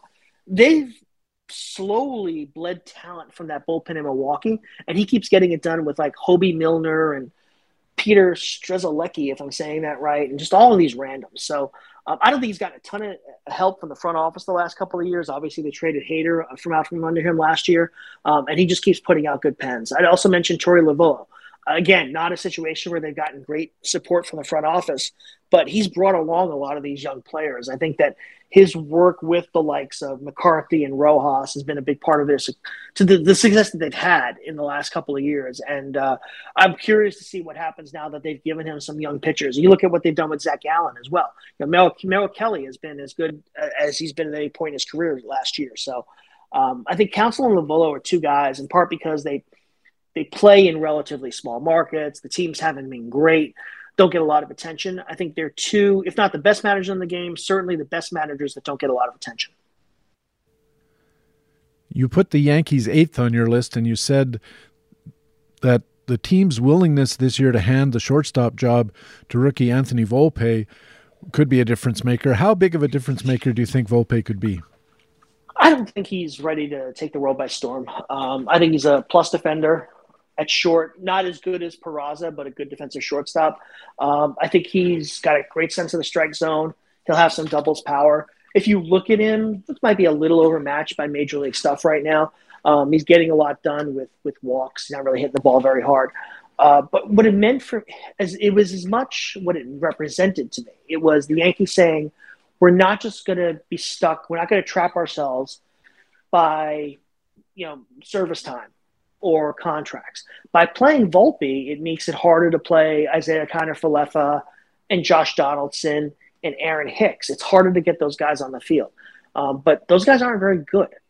The Yankees' better players are Oswaldo Cabrera and Anthony Volpe and eventually Oswald Peraza. And I, what it said to me was that the Yankees are going to go with their best players and not go with you know sunk costs. And i think that's a big part for this team that's right on the cut I, I, think they're going to make the playoffs but you can make an argument for a couple of teams around them. So i don't think the yankees have wins to waste. I really think that the, the decision to, to play volpe is a sign of good things to come from this front office Long suffering Angels fans have something to look forward to this season. If your projection of 90 plus wins turns out, how are they going to get to 90 plus wins or even all the way to your upside call, 98 wins? Well, the upside would be if Trout and Ohtani get a thousand plate appearances between them. Ohtani throws 175 innings, and you're basically starting with you know 12 wins between those two guys, or even more. So now you just got to put a 500 team around them, and for the first time, they actually have that. Um, I didn't love individually, you know, so, trading for Gio Urshela and Hunter Renfroe and signing Brandon Drury. I don't love any of these moves. But collectively, they raise the floor for the Angels. And when you start with Trout and Ohtani, that's all you have to do. I think the bigger reason, though, is I love the rotation. Ohtani up front. I've been a Patrick Sandoval guy forever. Um, and it's good to see he, the, he got some shine in the uh, the World Baseball Classic, and now he stepped up. I think he's he could be as high as a true number two this year. Jose Suarez, Reid Detmers, signing Tyler Anderson. I'm just a big fan of that pitching staff. I wish they didn't have to use a six man because you have to use a six man with Ohtani, um, and it's hard to find a six starter. And a six starter takes you know four starts away from the top five guys. That's not helpful.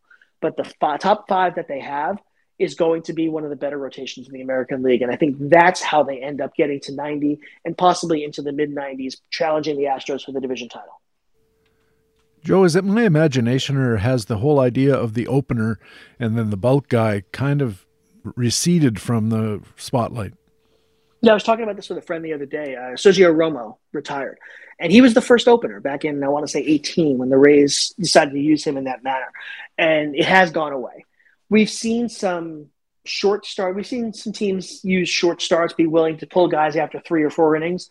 But the reliever, the Ryan Stanek, getting 25 starts and throwing an inning and leaving the game, that's gone away. There was a lot of resistance from the true starters. Um, there's this perception that it could cost those guys wins when it's actually the other way around. It actually makes you more likely to get the win because if you throw four if you throw four innings as a starter, you can't get the win. But if you come in in the second and pitch to the fifth, you actually can get the win if you pitch well. So there's a, a quirk in the rules there that was never quite communicated. But by and large, it was an identity thing. And I think some of it was that the Rays developed starting pitching in a way that made them less reliant on using an opener. Like they're they have four or five starters now. When Glasnow comes back, it'll be six. So there was less need for it. I do think though, it's a tactic that if you can get buy-in, it works. It works on the front end in terms of getting a better pitcher against the top of the lineup in the first.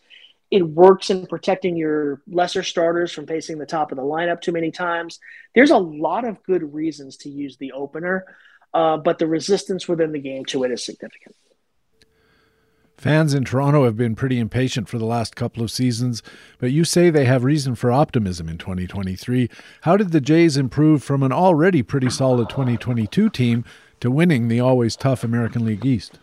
Yeah, their surgical strikes in the postseason, I was really impressed by. Uh, the Dalton Moreno trade gives them a plus defensive outfielder and a left-handed batter, which is what they really need. Uh, signing Kevin Kiermaier plus defensive outfielder, so you go from Gurriel, Springer, Teoscar Hernandez to Varsho, Kiermaier, Springer. That's that's massive upgrades at three spots.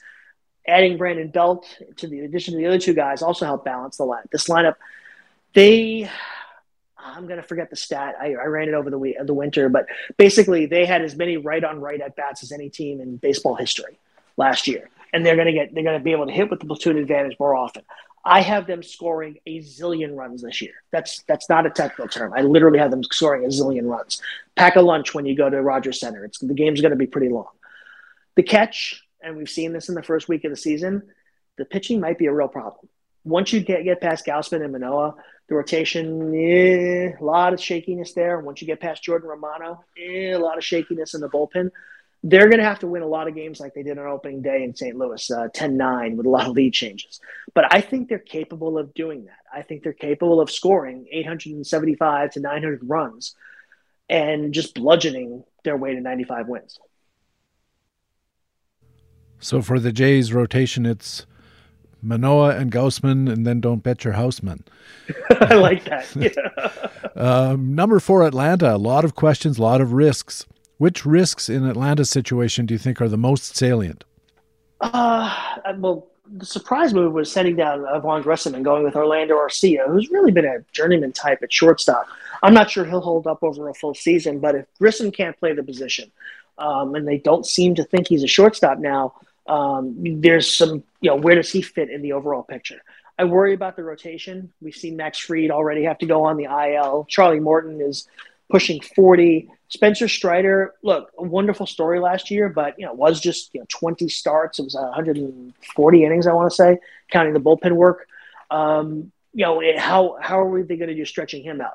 I was watching their game Wednesday night, and they closed with Jesse Chavez, with Raisel Iglesias being out.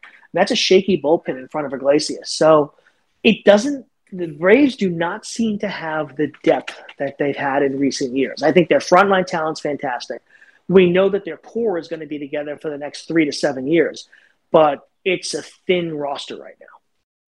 You have the Padres number three overall, the Astros number two, and the Dodgers at the top. We all have a pretty good idea why that is, so let's close with your brief ode to Mookie Betts, who could achieve an all time record. What is the all time mark, and how likely is Betts to get it? Uh, the all-time mark for runs scored is held by Rickey Henderson, just shy of 2,300 runs, 2,295. And you look at Betts, he's got a shot at this if he plays for a long time. He got hurt by the pandemic. In the 2020 season, he scored 57 runs in 60 games, I think was the number. Might have cost him 100 runs that season. Um, and that would certainly change things as far as his chasing that. You know, Betts is going to continue to hit leadoff he is the type of player who ages very well. Uh, he's a player who has speed but isn't built on speed. The bat to ball skills are there. I think Betts is probably the best chance that we're going to see for a while of anybody catching the run scored record.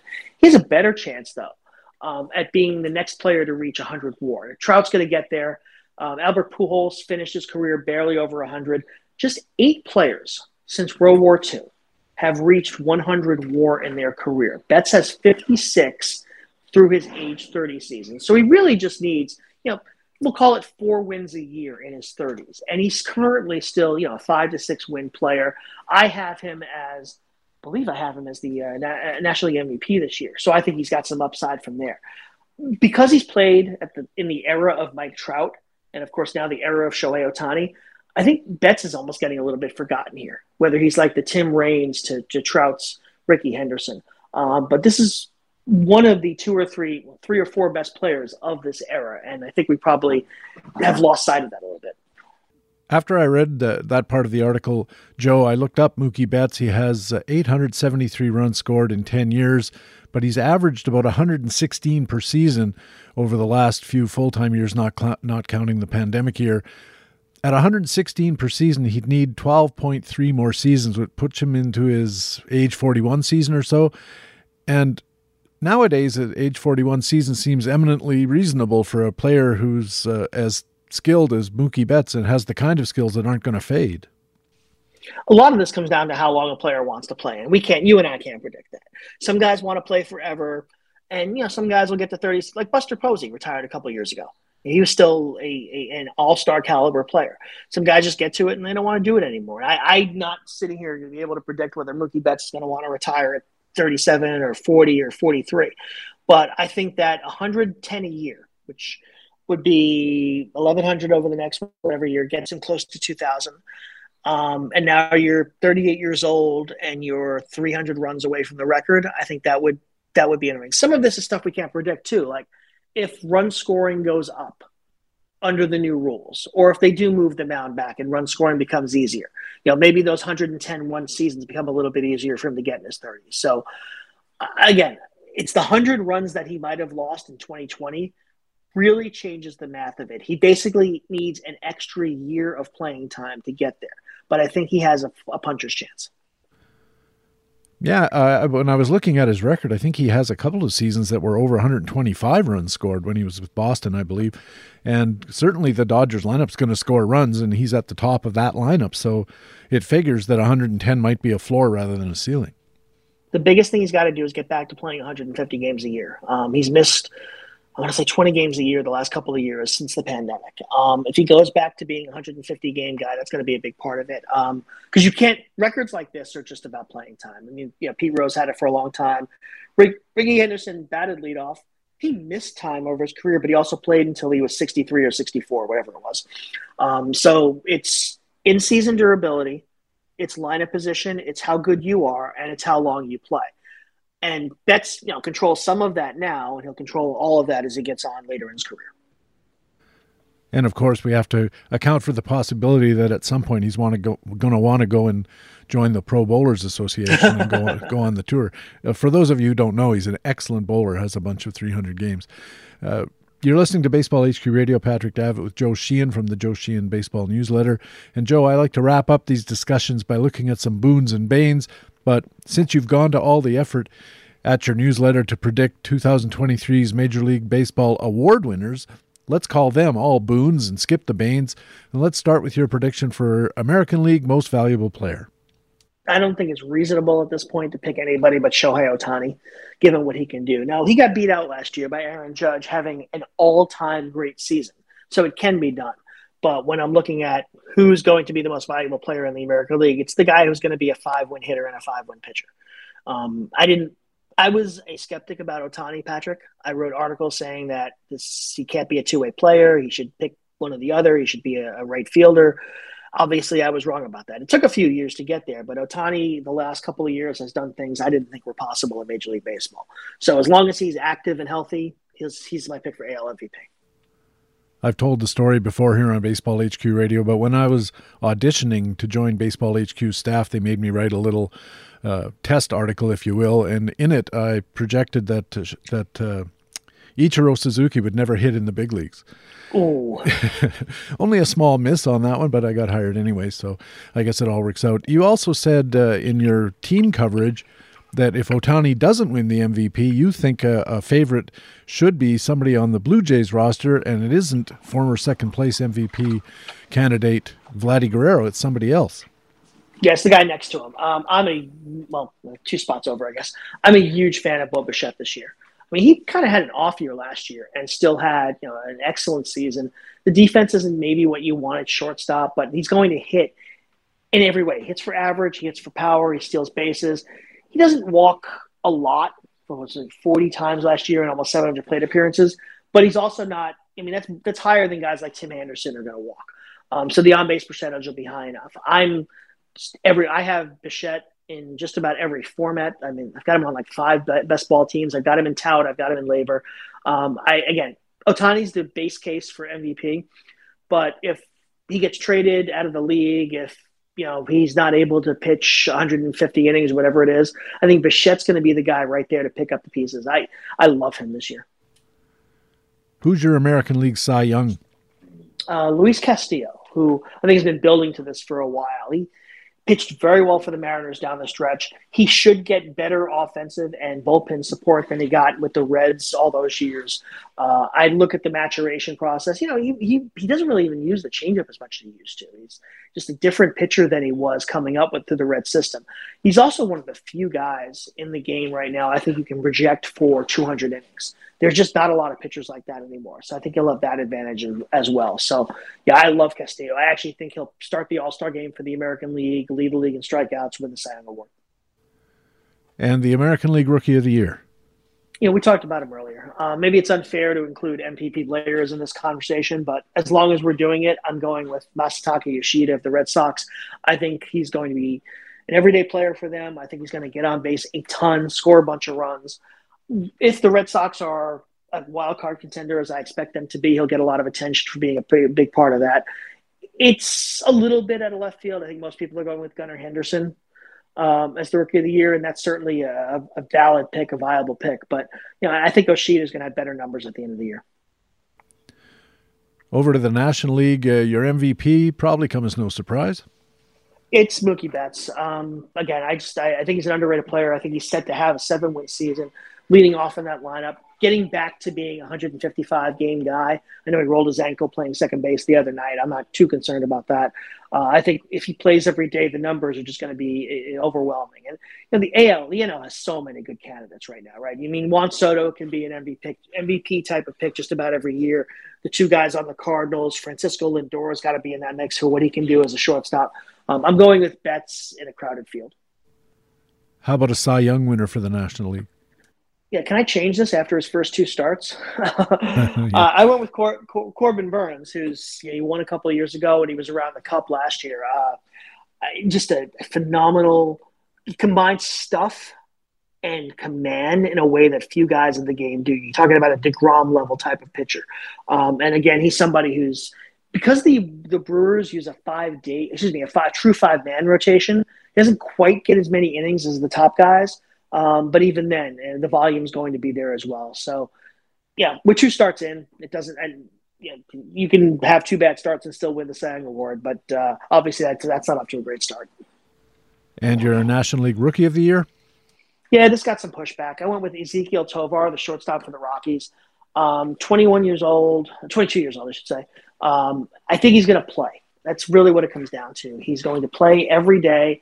He's going to play, you know, 78 to 81 games at Coors Field, which is certainly going to help his numbers. He's the type of hitter who is going to be helped by, you know, hits the ball hard um, and he swings a lot. So I think he's going to have the kind of um, uh, counting stats, the kind of batting average that really helps you in, in a rookie of the year race. I'm not sure he'll be the best um, rookie. Other guys might be better, but I think he's going to have the best case.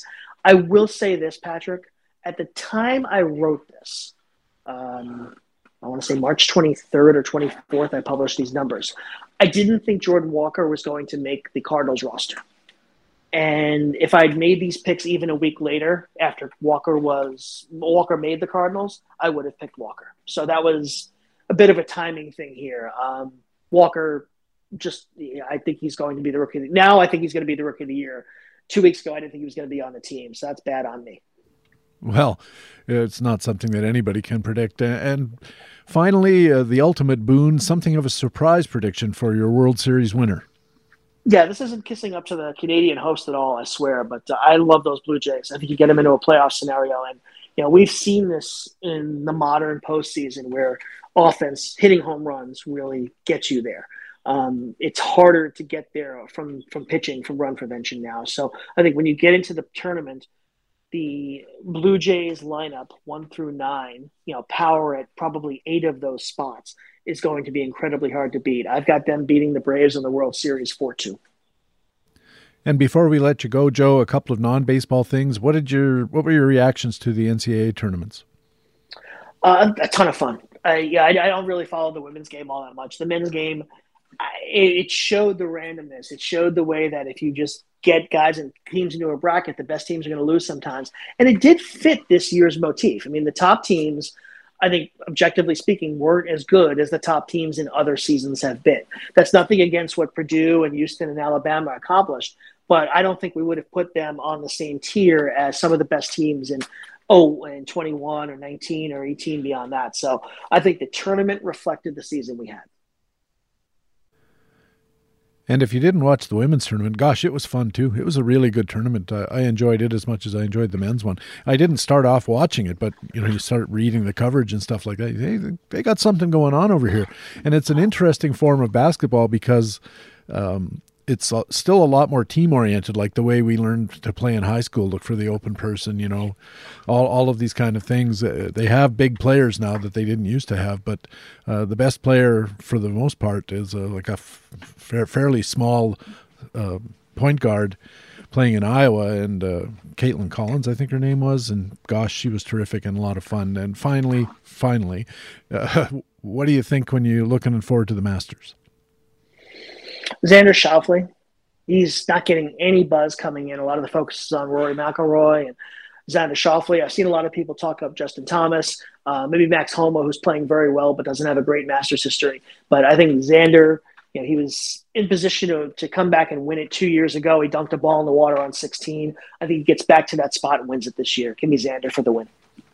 Have you seen anything or read anything or have any thoughts on Tom Kim? Uh, he started the year great. I mean, he had the great run at the end of last year. I want to say he was T6 in Hawaii, uh, one of the Hawaii tournaments. He really has not played well uh, since. And basically, first timers at the Masters have a really hard time. It's so much about knowing the nuances of that course. Famously, no first time winner has won since I think Fuzzy Zoeller in 1979. So I would expect Tom Kim to have a learning experience this week, but not not be on the scoreboard on a Sunday in the New York Times uh, today or just the other day, they had a, an interview with Mark O'Meara talking about uh, the course, which he played many times. And exactly as you say, it's all about the nuances and where hole locations and and uh, you know the the subtle little uh, rises and falls in the in the fairway positions. It was a really interesting article, and it certainly goes to what you say. A, a big part of doing well at the Masters is knowing the course, and of course, it's hard to know the course if you haven't played it. Uh, Joe, it's been terrific. I knew it would be a lot of fun. Uh, remind us where listeners can keep up with Joe Sheehan. Uh, JoeSheehan.com is where you can get all the information about the Joe Sheehan Baseball newsletter. There are subscription links there. There are excerpts. There are some recent pieces. I'll generally put up one, two pieces, about about a piece a week, a full piece, full newsletter. Um, but if you go through, you scroll through, you get a sense of what it is I do. It's analysis, it's creative writing, it's just it's loving the game. So uh, people will check it out. JoeSheehan.com.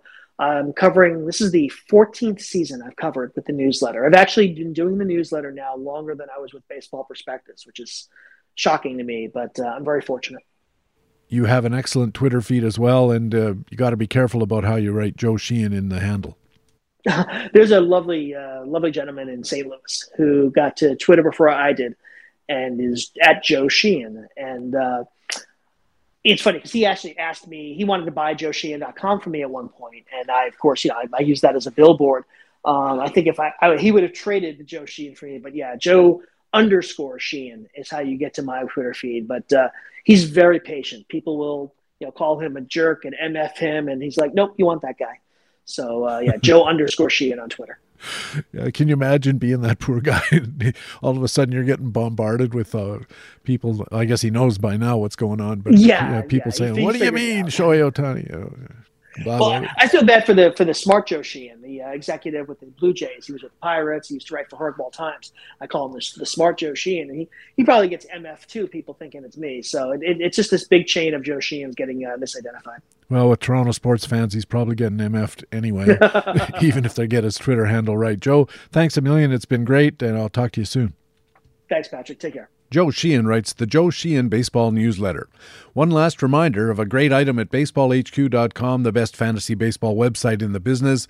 In the GM's office, Ray Murphy, you know him, updates the latest news from the site, including an HQ analyst getting called up to the big leagues, an update to our player link player information pages, and some reminders about site tools like the starting pitcher matchups finder, the FAAB calculator, and our daily lineup email. I've mentioned three items on the site now at baseballhq.com, and they're just three items among literally dozens, a sampling of all the great content you'll find at baseballhq.com all the time. There's player performance validation and facts and flukes, news updates in playing time today, roster forecasting in playing time tomorrow, buyer's guides for hitters, starters, and relievers, fantasy market analysis in the Market Pulse, injury analysis in the Big Hurt column, and groundbreaking fantasy baseball research. As well, we have tools like the player projections updated every day, depth charts, daily dashboards, pitcher matchups planners, bullpen indicators, batter consistency reports, complete pitcher PQS logs, potential surgers and faders, and other leading indicators for hitters and pitchers. When you add it all up, it sounds like a lot, and it is a lot. It's expert content plus tools you can use to improve your teams and win your leagues. And they're why we call our site the best fantasy baseball website in the business. Baseball HQ Radio.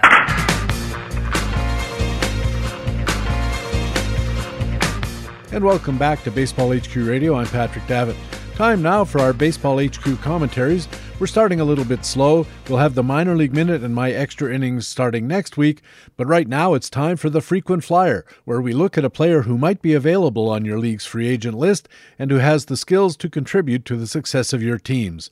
And here with a look at Oakland first baseman Ryan Noda is Baseball HQ analyst Alex Beckey. Welcome aboard! Before we introduce our 2023 frequent flyers, we'd like to point out that some of our frequent flyers from 2022 have probably already figured heavily into your 2023 drafts. For example, you might remember that we identified Corbin Carroll as a player to watch on May 20th, 2022.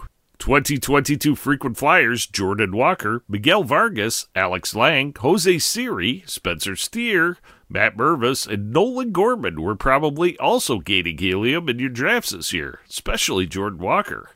We missed a few too, such as Brewers pitcher Ethan Small and Arizona first base prospect Leandro Cedeno, who's now playing in Japan. Plus, we're still anxiously awaiting the impact of 2022 frequent flyers Jackson Chourio, Michael Busch, Bobby Miller, Esteury Ruiz, and Matt Wallner, among others. Now we're ready for takeoff in 2023.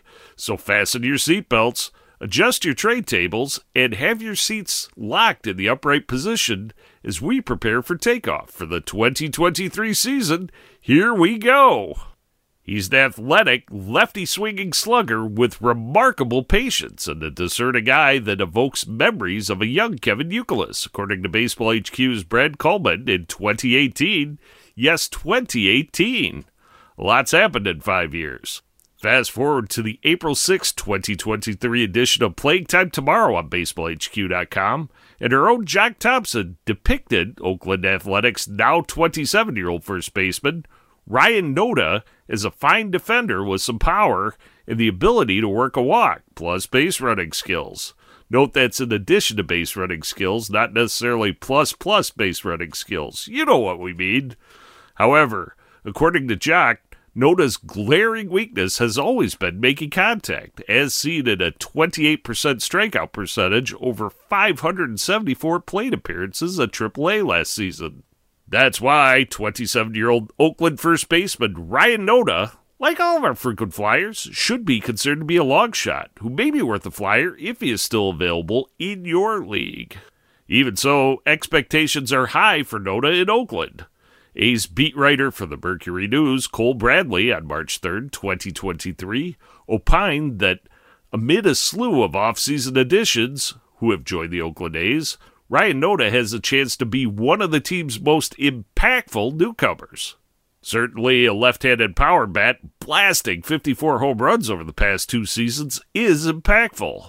Plus, the Athletics' Melissa Lockard reported on December 8, 2022, that after the Rule 5 draft, Oakland Athletics GM David Forst said his team asked the Dodgers about Noda in trade discussions several times in recent years, and we're happy to get him in this draft. I like the power, I like the walks, and I like the defense at first base, Forst added. Definitely a great combination. Nevertheless, Noda was blocked at first base by Freddie Freeman in LA. Remember, Freeman led all Major League first basemen in steals in 2022 with 13, followed by A's first baseman Seth Brown with 11. Brown also clubbed 25 home runs but batted 230 in 2022. Likewise, Noda matched Brown's 25 home run output at AAA in 2022 with a 259 batting average. More importantly, Noda stole 20 bases in 2022. Did you catch that? Ryan Noda, as a first baseman, stole 20 bases at AAA in 2022. Over the past five seasons, only two first basemen, Ian Desmond in 2018 and Danny Santana in 2019, have posted 20 or more steals in a single season. Also worth noting, only seven first basemen have even reached double digits in steals since 2018, five years ago. That's why 27 year old Oakland Athletics first baseman Ryan Noda might be a steal in 2023 as our frequent flyer for this week. For Baseball HQ Radio, I'm Alex Beckey at BaseballHQ.com. Baseball HQ analyst Alex Beckey has his frequent flyer comment here on Baseball HQ Radio every week. And that's Baseball HQ Radio for Friday, April 7th. Thanks very much for taking the time to download and listen to show number 11 of the 2023 fantasy baseball season. I also want to thank our guest expert for this Friday full edition, Joe Sheehan from the Joe Sheehan Baseball Newsletter. Joe is an active and creative baseball thinker and a consistently excellent guest here on the podcast. You should check out the Joe Sheehan Baseball Newsletter and follow Joe at Joe underscore Sheehan on Twitter. I also want to thank our Market Watch News analyst Ray Murphy, and our frequent flyer commentator was Baseball HQ analyst Alex Beckey.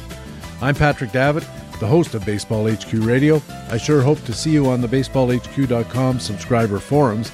Also, remember you can stay in contact with Baseball HQ on Facebook and on our Twitter feed at Baseball HQ. You can also follow my personal Twitter feed at Patrick Davitt, where you'll always be the first to know when a new podcast is available. Please tell your friends about Baseball HQ Radio. Take a second to go to Apple Podcasts, Google Pods, Pocket Casts, Spotify, Stitcher, wherever you catch your pods, and leave Baseball HQ Radio a good review and a rating. It really does help us find new listeners, and that helps us keep the podcast going. Oh, if your podcaster of choice doesn't get Baseball HQ Radio, let us know about that or anything else on your mind by emailing us at bhqradio at gmail.com. Thanks again for listening. We'll be back again next Friday with another Friday full edition featuring Glenn Colton from the Colton and the Wolfman Show on Sirius XM. And in the weeks ahead, listen to this lineup of top notch guest experts.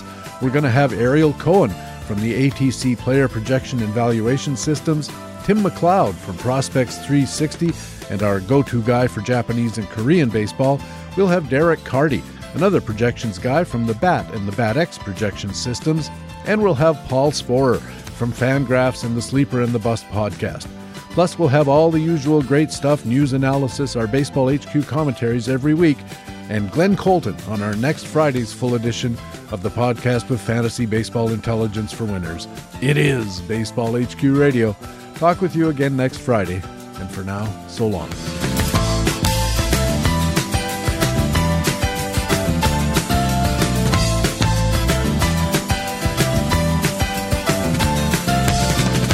Baseball HQ Radio is a weekly free podcast available through iTunes and other podcast aggregators, or directly from baseballhq.com, where we have an archive of past shows as well. Just look for the HQ Radio microphone logo on the right side of the baseballhq.com homepage. Baseball HQ Radio is a production of the USA Today Sports Media Group. The opinions expressed on Baseball HQ Radio are those of the individual speaking and not necessarily those of the USA Today Sports Media Group. The program is produced and edited by Patrick Davitt.